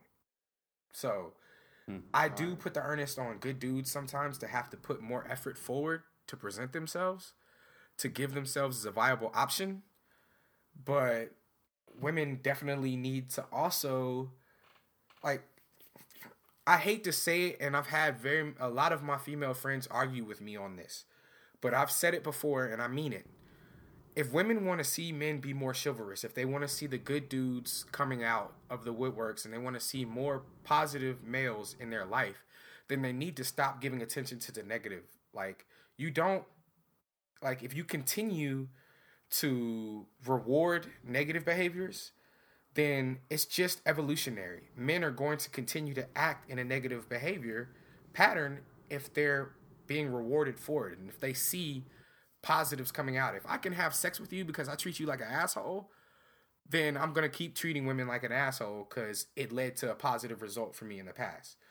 But if they only give attention, if women only start to give attention to men who treat them with respect and hold them in the higher esteem, then those asshole dudes are gonna be like, all right, this clearly isn't working for me, and the dude who's over here treating her with respect is winning. Let me change how I interact with women because I'm not doing well right now. Like, I feel hmm. like men, we will we will change how we behave based on how women, you know, what standard women hold us to. Period. And if the men who are treating women with respect are getting more attention, then those who are not getting that attention will start to treat women with more respect. And I'm, I'm glad you mentioned that because I was actually going to bring that up uh, a little bit earlier, but I didn't find, I couldn't find a proper way to introduce that as a conversation. But um, I absolutely agree, and that's been my philosophy for quite some time, man. I, I think, well, actually, I can't say I think I know that women are the ones who set the pace to these sorts of things. They pretty much set the tone for the, the types of relationships that they have, and you know that in in turn sort of dictates how men perform their mating dance. You know, that's just really what it boils down to. You know, we we we are by nature we are going to pursue women, so we're going to pursue them in ways that we find we feel will produce the results that we're looking for. And the person that determines the type of results that we're looking for are the women. So if, as you said perfectly well, AJ, I mean, if if women are rewarding um, what we perceive to be negative behaviors with positive results, then obviously men are going to adopt and engage in those types of behaviors to gain those types of results. So, I mean, ultimately, yeah, the the, it, the, the onus really does fall on women's shoulders, much as you know, I'm sure women probably don't want to hear that, but I mean, they do set the pace. I mean, they are pretty much the the the I I don't know how to phrase it, but you know, sort of like determine sort of the direction of society, if you will. You know, it really does fall on the, the shoulders of, of women. You know, what what is a saying? There's a saying. I, Trendsetters. huh? Trendsetters. Well, no, there's a saying that goes like a society can rise no higher than its woman, or something like that. You uh-huh. know, I, I, I'm paraphrasing, but it goes something to that effect, and it's just essentially saying that look, you know, women just set the pace for the society. I have a They saying. really just do. For every behind every woman, behind, behind every man, there's a good woman. But for every man that falls, is the woman that pushed him. That's my saying. Oh man. You know, on that note, All right, Cortonio. guys, um, I want to test this infor- this intestinal fortitude that we've gotten throughout life from our interactions with women and just our interactions in general with the segment "What's Your Move." Okay. So you know this segment is "What's Your Move." It's basically we give you an outrageous situation, and you say what you would do in that situation. We try to get people to vote on who gave the best answer and who gave the most awesome answer. So this is "What's Your Move." All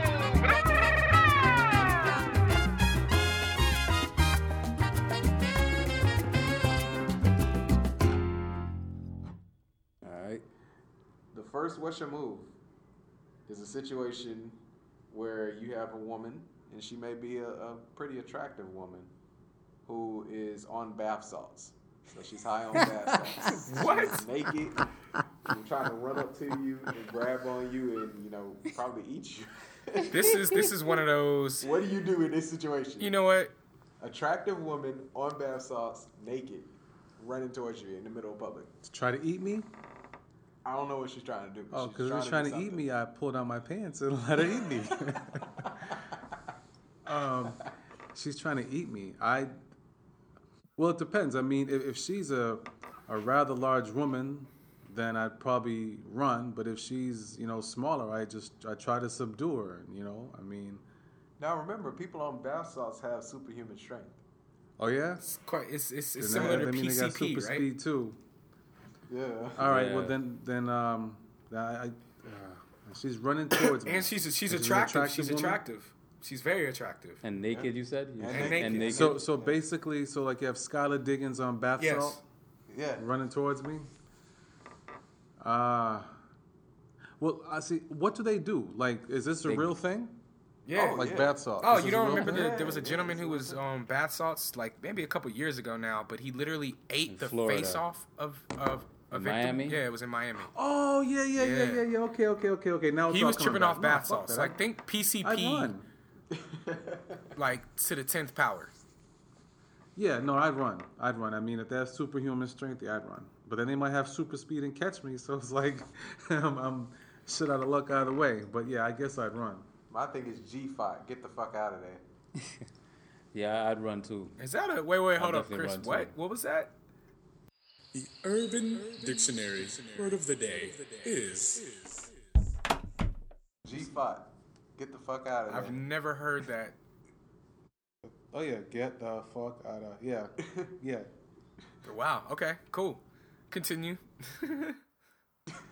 No, I was saying I'll, I'll get out of there too. I mean, more than likely she'd probably be growling and foaming at the mouth anyway. So See, telltale sign something ain't on this one, gentlemen, uh, I don't know. I, I think I, the fight or flight response would kick in, and I've been preparing for this, y'all. Like that's what I lift all these weights for and run in the gym on a daily basis.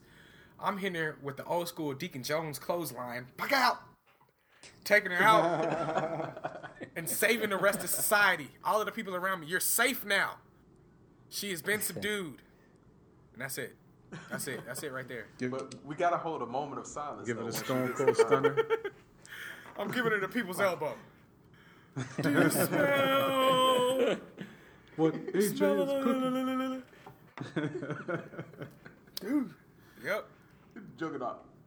That's it, man. I'm, I'm, I'm going old school right there. I'm taking it to the people's champ. I'm coming off the top rope, giving it a leg drop, Leg drop. giving her uh, that Booker T. what did Jim? What did Jimmy Superfly Snuka used to Oh, do yeah, off at the the, big- top the rope? big I'm giving her Splash that off the top Booker T. Washington boot to the face. All right, so guys, the second "What's Your Move" is a situation that's actually happened, but it's uh, Colin Kaepernick has been accused of sexual assault. Yeah, Cappy.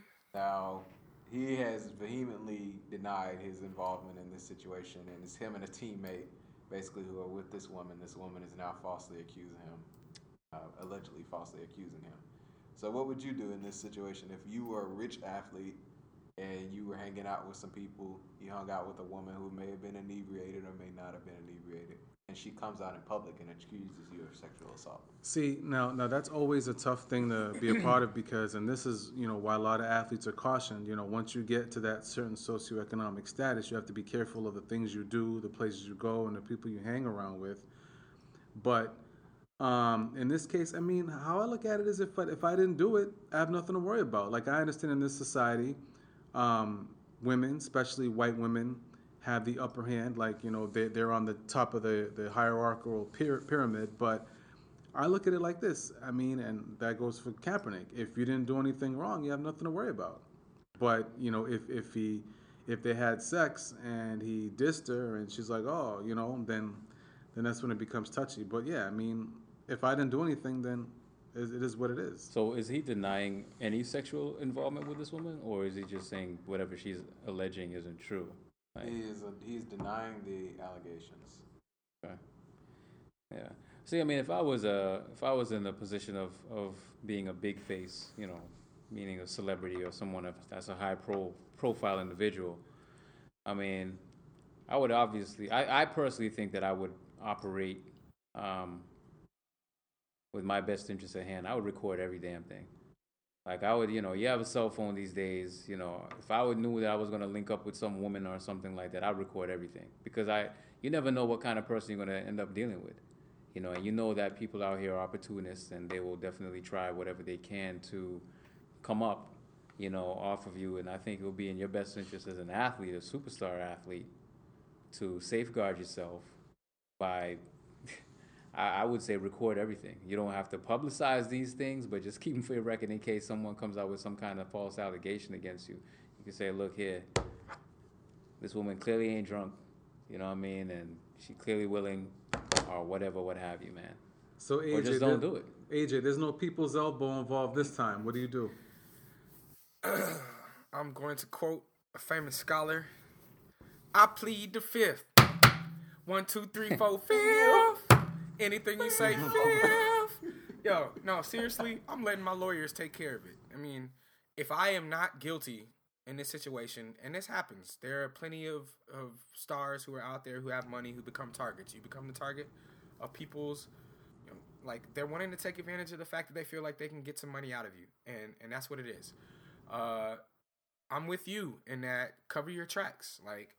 And you know, another Dave Chappelle Chappelle show is man. I can go there for all of my life lessons, right? You talk about the, The contract, contract, man. the sex I'm- contract. look, like you, like some people might think it's over overboard, but uh, if you sign a contract, and I have, you know, every phone has the ability to record a video. So before we get to going to what we're doing, I'm gonna just tell you straight up, hey, if you want this to go down, I need you on film saying right now that you, your name, state your name, are willing to have sex with me, state my name, right now, and that you are not under the influence of any drugs or alcohol. Period. and send it to your Send boy. it to your boys. Immediately send it to yourself. Store it in the cloud. Store it on the phone. Write the contract. Absolutely. Because I, I really feel like when you get to that level, there's no level that's overboard for protecting yourself. Period. And the reality is, is if somebody really wants to have sex with you that bad, they're not going to have a problem doing that. If that's what it means to be able to engage in sex with you. Like, and if she if she's like, I'm not doing all of that, then I'm like, all right, well, then we're not having sex. So There it is. I'm not. I am not There going man. to jail for the rest of my life, or for any period of time because I couldn't. No, I'm. I'm sorry. Like I've just. I'm not gonna be the one.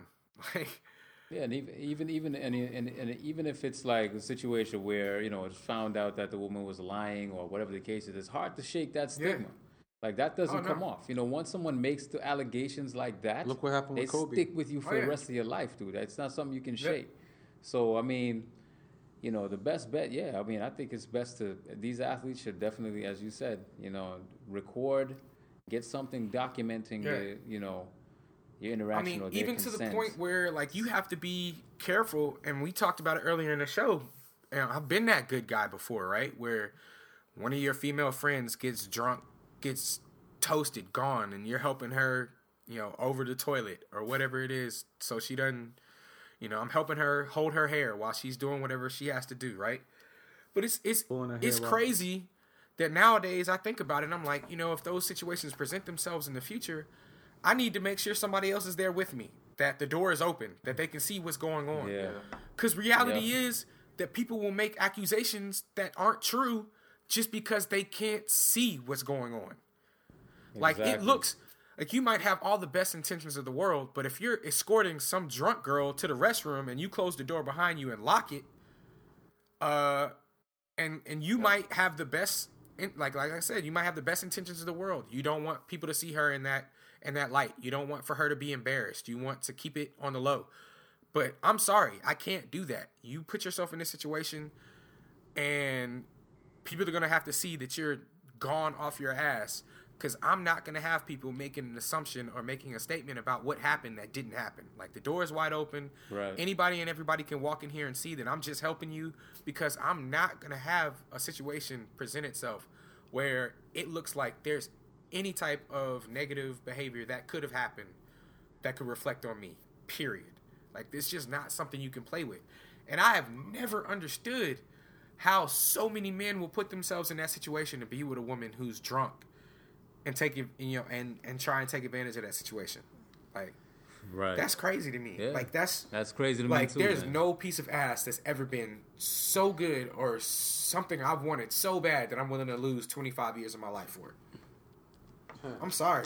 Nah, I hear you. And- I and hear then- you. I don't even find that even attractive or, or a drunk it's woman. not. It's- That's it's a not even turnoff. It's attractive like- to me. Like I've been many places, been out, you know, nightclub or wherever, uh, lounge or what have you, and you know, I've had women come up to me and, you know, the women who are nice or tipsy, you know, I don't care how pretty they are or how attractive they are, man. It's such a turnoff to me for, for them to come up to me in that kind of a state. I'm not saying that they can't have fun and you know get Let your hair down and stuff like again, that but- from time to time, but, but yeah, but I don't, I don't like, I don't find it attractive, and I, I, I do not give women like that, you know, in that condition the Nah, time man. of day.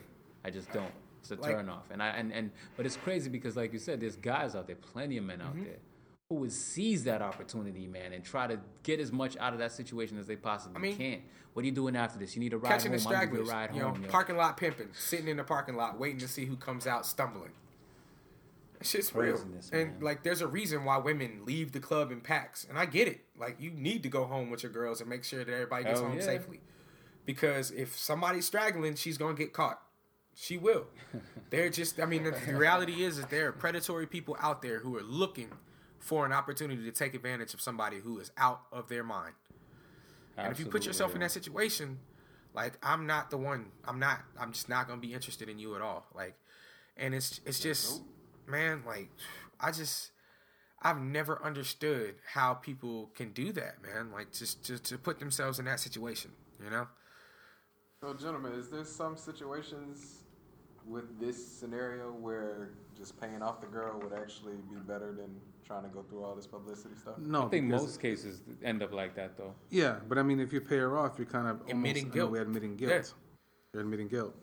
You know, the It- it- best yeah, thing to do is to not allow guilt. yourself to get in these situations.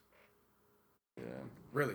I mean, that's kind of like a, a, a, a band-aid on the situation. I mean, if they're looking for a payday, you know, you're giving it to them just to silence it and keep it out of the press and whatnot, man. And, you know, it's just, But shit, they, they may just take the money and go to the press anyway. well, I think they sign certain Oh, yeah, clauses yeah, and yeah, things yeah, like that true, when they that's accept the money, you know, but, but still, like, you know, it's still not a good position to be in. Still not a good position to be in. I mean, look what happened to Michael. Yeah. you know, rest his rest his soul. You know, that first child that child molestation allegation or whatever, he ended up settling out of court. I mean, look, for look, that. look what happened with Kobe. I mean, it was consensual sex. I mean, obviously, he probably did it rough, and she went and said he raped her. Now, although it was found that she was crazy, but he lost sponsorship, and he had a black mark on his name for at least a good year or two in the Yeah. NBA. You know, Was it like I don't know who made a joke about it, but I didn't know if there was any truth to it. I never did any research. I never really looked into it, but uh was it Chappelle again? It might have been Chappelle again. Dang, I'm just giving Dave Chappelle all the credit in the world, but when he was talking about like she had semen from seven different people, yeah, In yeah. her underwear? that was Dave Chappelle. like yeah, in, Dave in her Chappelle. underwear, like seven different people. It's kind of hard to scream rape when you have the DNA of seven different dudes. Yo, he even took another shot at Kobe too when he did the rape contract. there. after after he Yeah, finished, like, Kobe. he pulled yeah, Kobe, and he like Threw threw the in condom in the trash. Kobe. yeah. All right, guys, I appreciate you giving your input on what's your move here. And we'll move on to AJ's gripes. It's the time where AJ gripes AJ's about something that he is going through or something that he's just bothering. Something that is All bothering right. him. AJ's grapes. You know Gripes. what? I had Gripes. one picked I'm just out. joking. I had one picked out, Chris. Are you dating someone that made a sex tape Oh, recently? nah, nah, not at all. That's not it. That's not it. AJ's gripes. AJ's gripes. AJ's Gripes.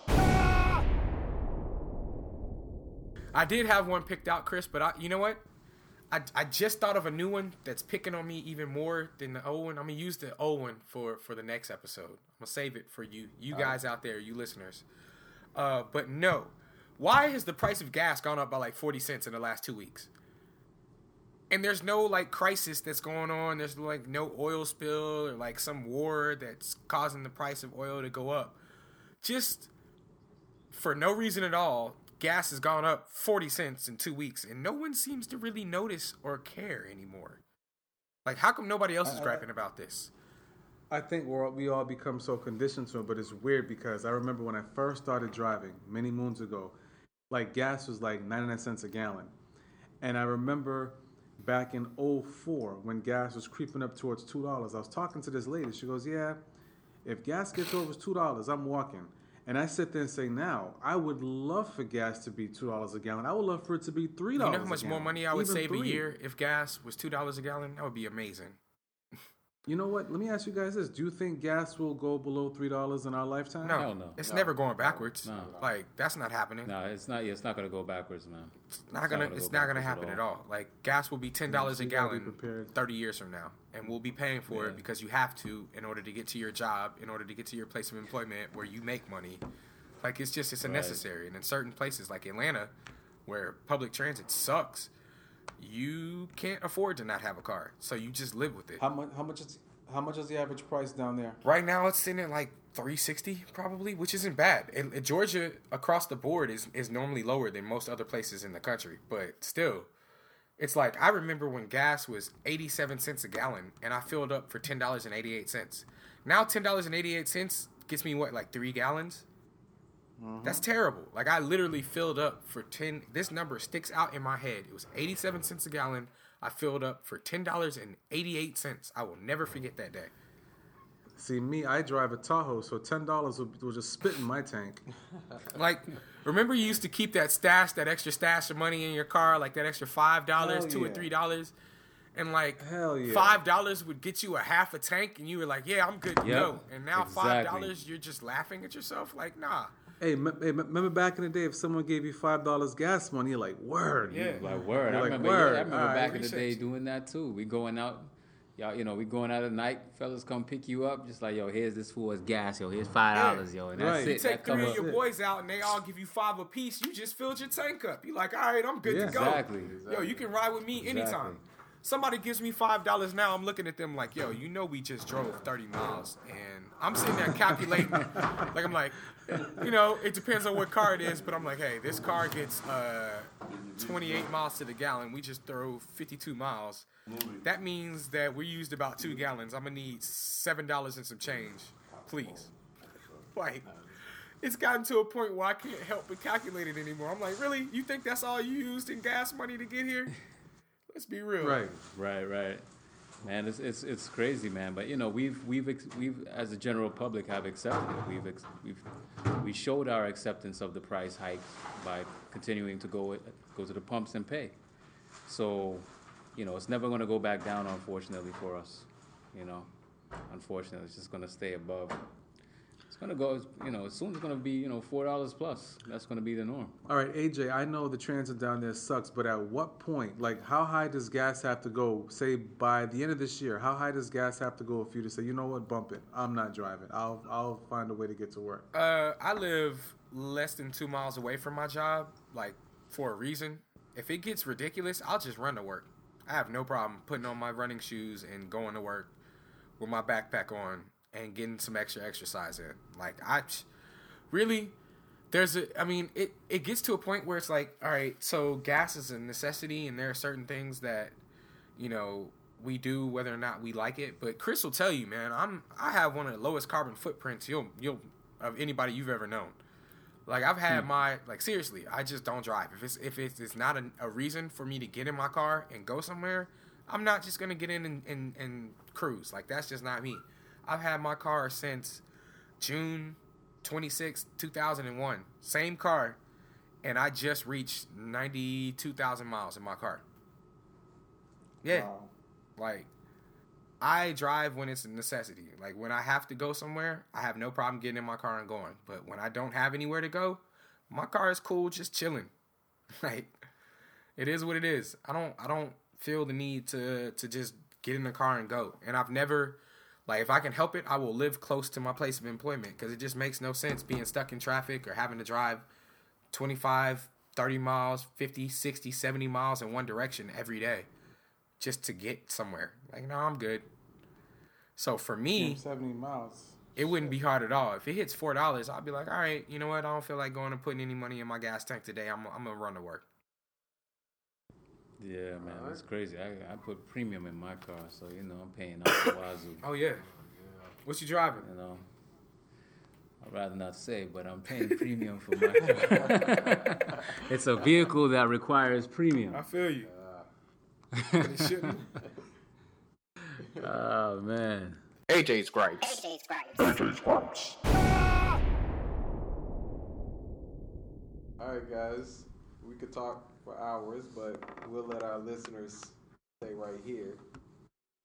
Keep them um, we're getting ready for next time, next episode, next time we have you guys on. But we'd like to thank you for ha- for being on tonight.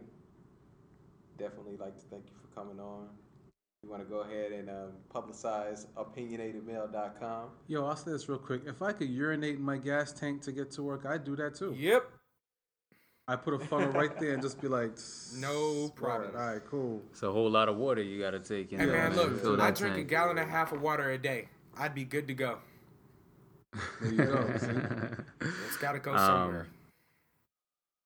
Yeah, yeah, gents, man. I mean, uh, once again, it's been great uh, being guests on your show, man. Quatonio, Quatonio and myself, we always have a good time coming here. You'll agree. Uh, it was another great discussion. Yes, sir. Um, and uh, you know, always appreciate what you guys are doing, man. You guys are doing a good thing. We always got to support each other, man. So support what you guys are doing, and uh, you know, thanks for showing your support for us by having us on. To your listeners out there, if you're ever interested interested in experiencing life, love, and sex in the city through the eyes of men, you need to come check out opinionatedmale.com. All right, I'll go ahead and say, man, for for Chris and myself, once again, gentlemen, Cortonio, Sobo, thank you very much for being on the show again. We love having you guys on here because real, uh, you know, reality is is whether people like like it or not, what what it is that you have to say, you guys are honest and you will bring an honest perspective to the show, and I appreciate that every single time. So we would love to have you back in the future when when the time is right, when you know we feel like that we get do we have this topic. We got to get that opinionated male, you know, opinion on. We will have you back. And uh, yo, so you know the people. I'm I'm sure if they've been listening to the podcast by now, they know opinionatedmale.com. But is there anywhere else they might be able to reach out to you if they want to say something to you? Oh yeah, absolutely, man. They can catch us everywhere. They can catch us on Instagram at Opinionated Male Blog, um, on Twitter. Um, you can follow us at Smart Men Rock. That's one of our taglines is Smart Men Rock. And uh, you can also catch us on Pinterest. Look us up at Opinionated Male there. And obviously, and of course, on Facebook.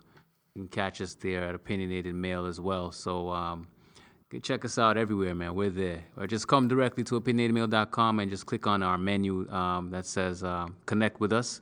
And that gives you all the avenues and how to reach us. And maybe AJ, uh, when we come back, we'll revisit the Atlanta Hawks and see if they even made a dent in the NBA playoffs. Hey, all right. So let's like, what happens when my Hawks win, y'all? What happens? You know what? Um, when, and that's, no, I won't even say when. What am I talking about? If, that's capital I, capital F. If they win, I don't know if you like to inebriate or like to get involved in the alcoholic beverages, but when you come up here, I will buy you a bottle. All right. If they win the title, I will buy you a Okay. bottle. Shot, All right. shot, shot, shot, shot. Scotch, Scotch, Scotch. I love Scotch. All right. I will buy you, if they win, I will buy you a Nice, bottle. nice. I I appreciate that. So, uh, What, what you?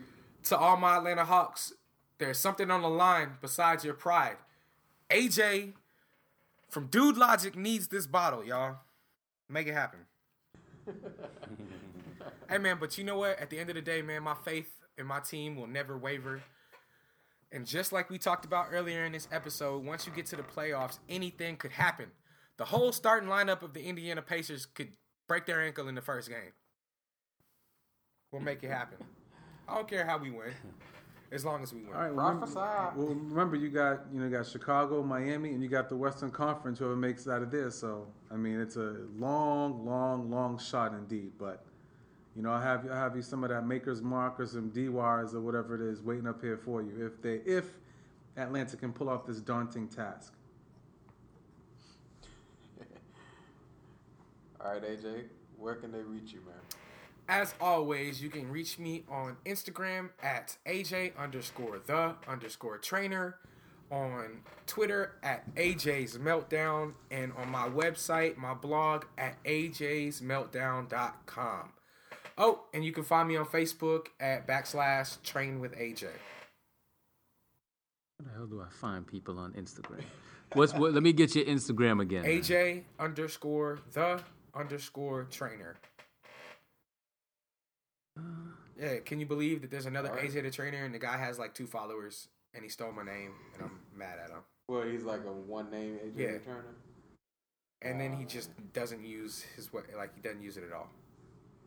All right, AJ over here looking like Drake's long lost cousin. I, look better than Drake. I just follow. I'm just trying to make as much money as Drake. That's the next step.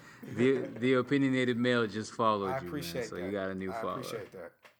You on there too? right. Yeah, yeah. I'm about to tell you. uh, So on Twitter, uh, you can reach me at CG Skeezy. And on Instagram is CG Skipwith. C G S K I P W I T H. And for the show, reach us at www.dudelogicpodcast.com. You can email us at dudelogicpodcast at gmail.com. Reach us on Instagram and Twitter at dudelogicpod and on Facebook at backslash dudelogicpod. For the opinionated male guys and AJ, we thank you for listening to us and hope you have a great evening, great night, great morning, whatever time you're listening. We hope that it's great for you. Stay blessed, y'all. You as well, gentlemen. Peace out. So. One, two, three. It's just a dude.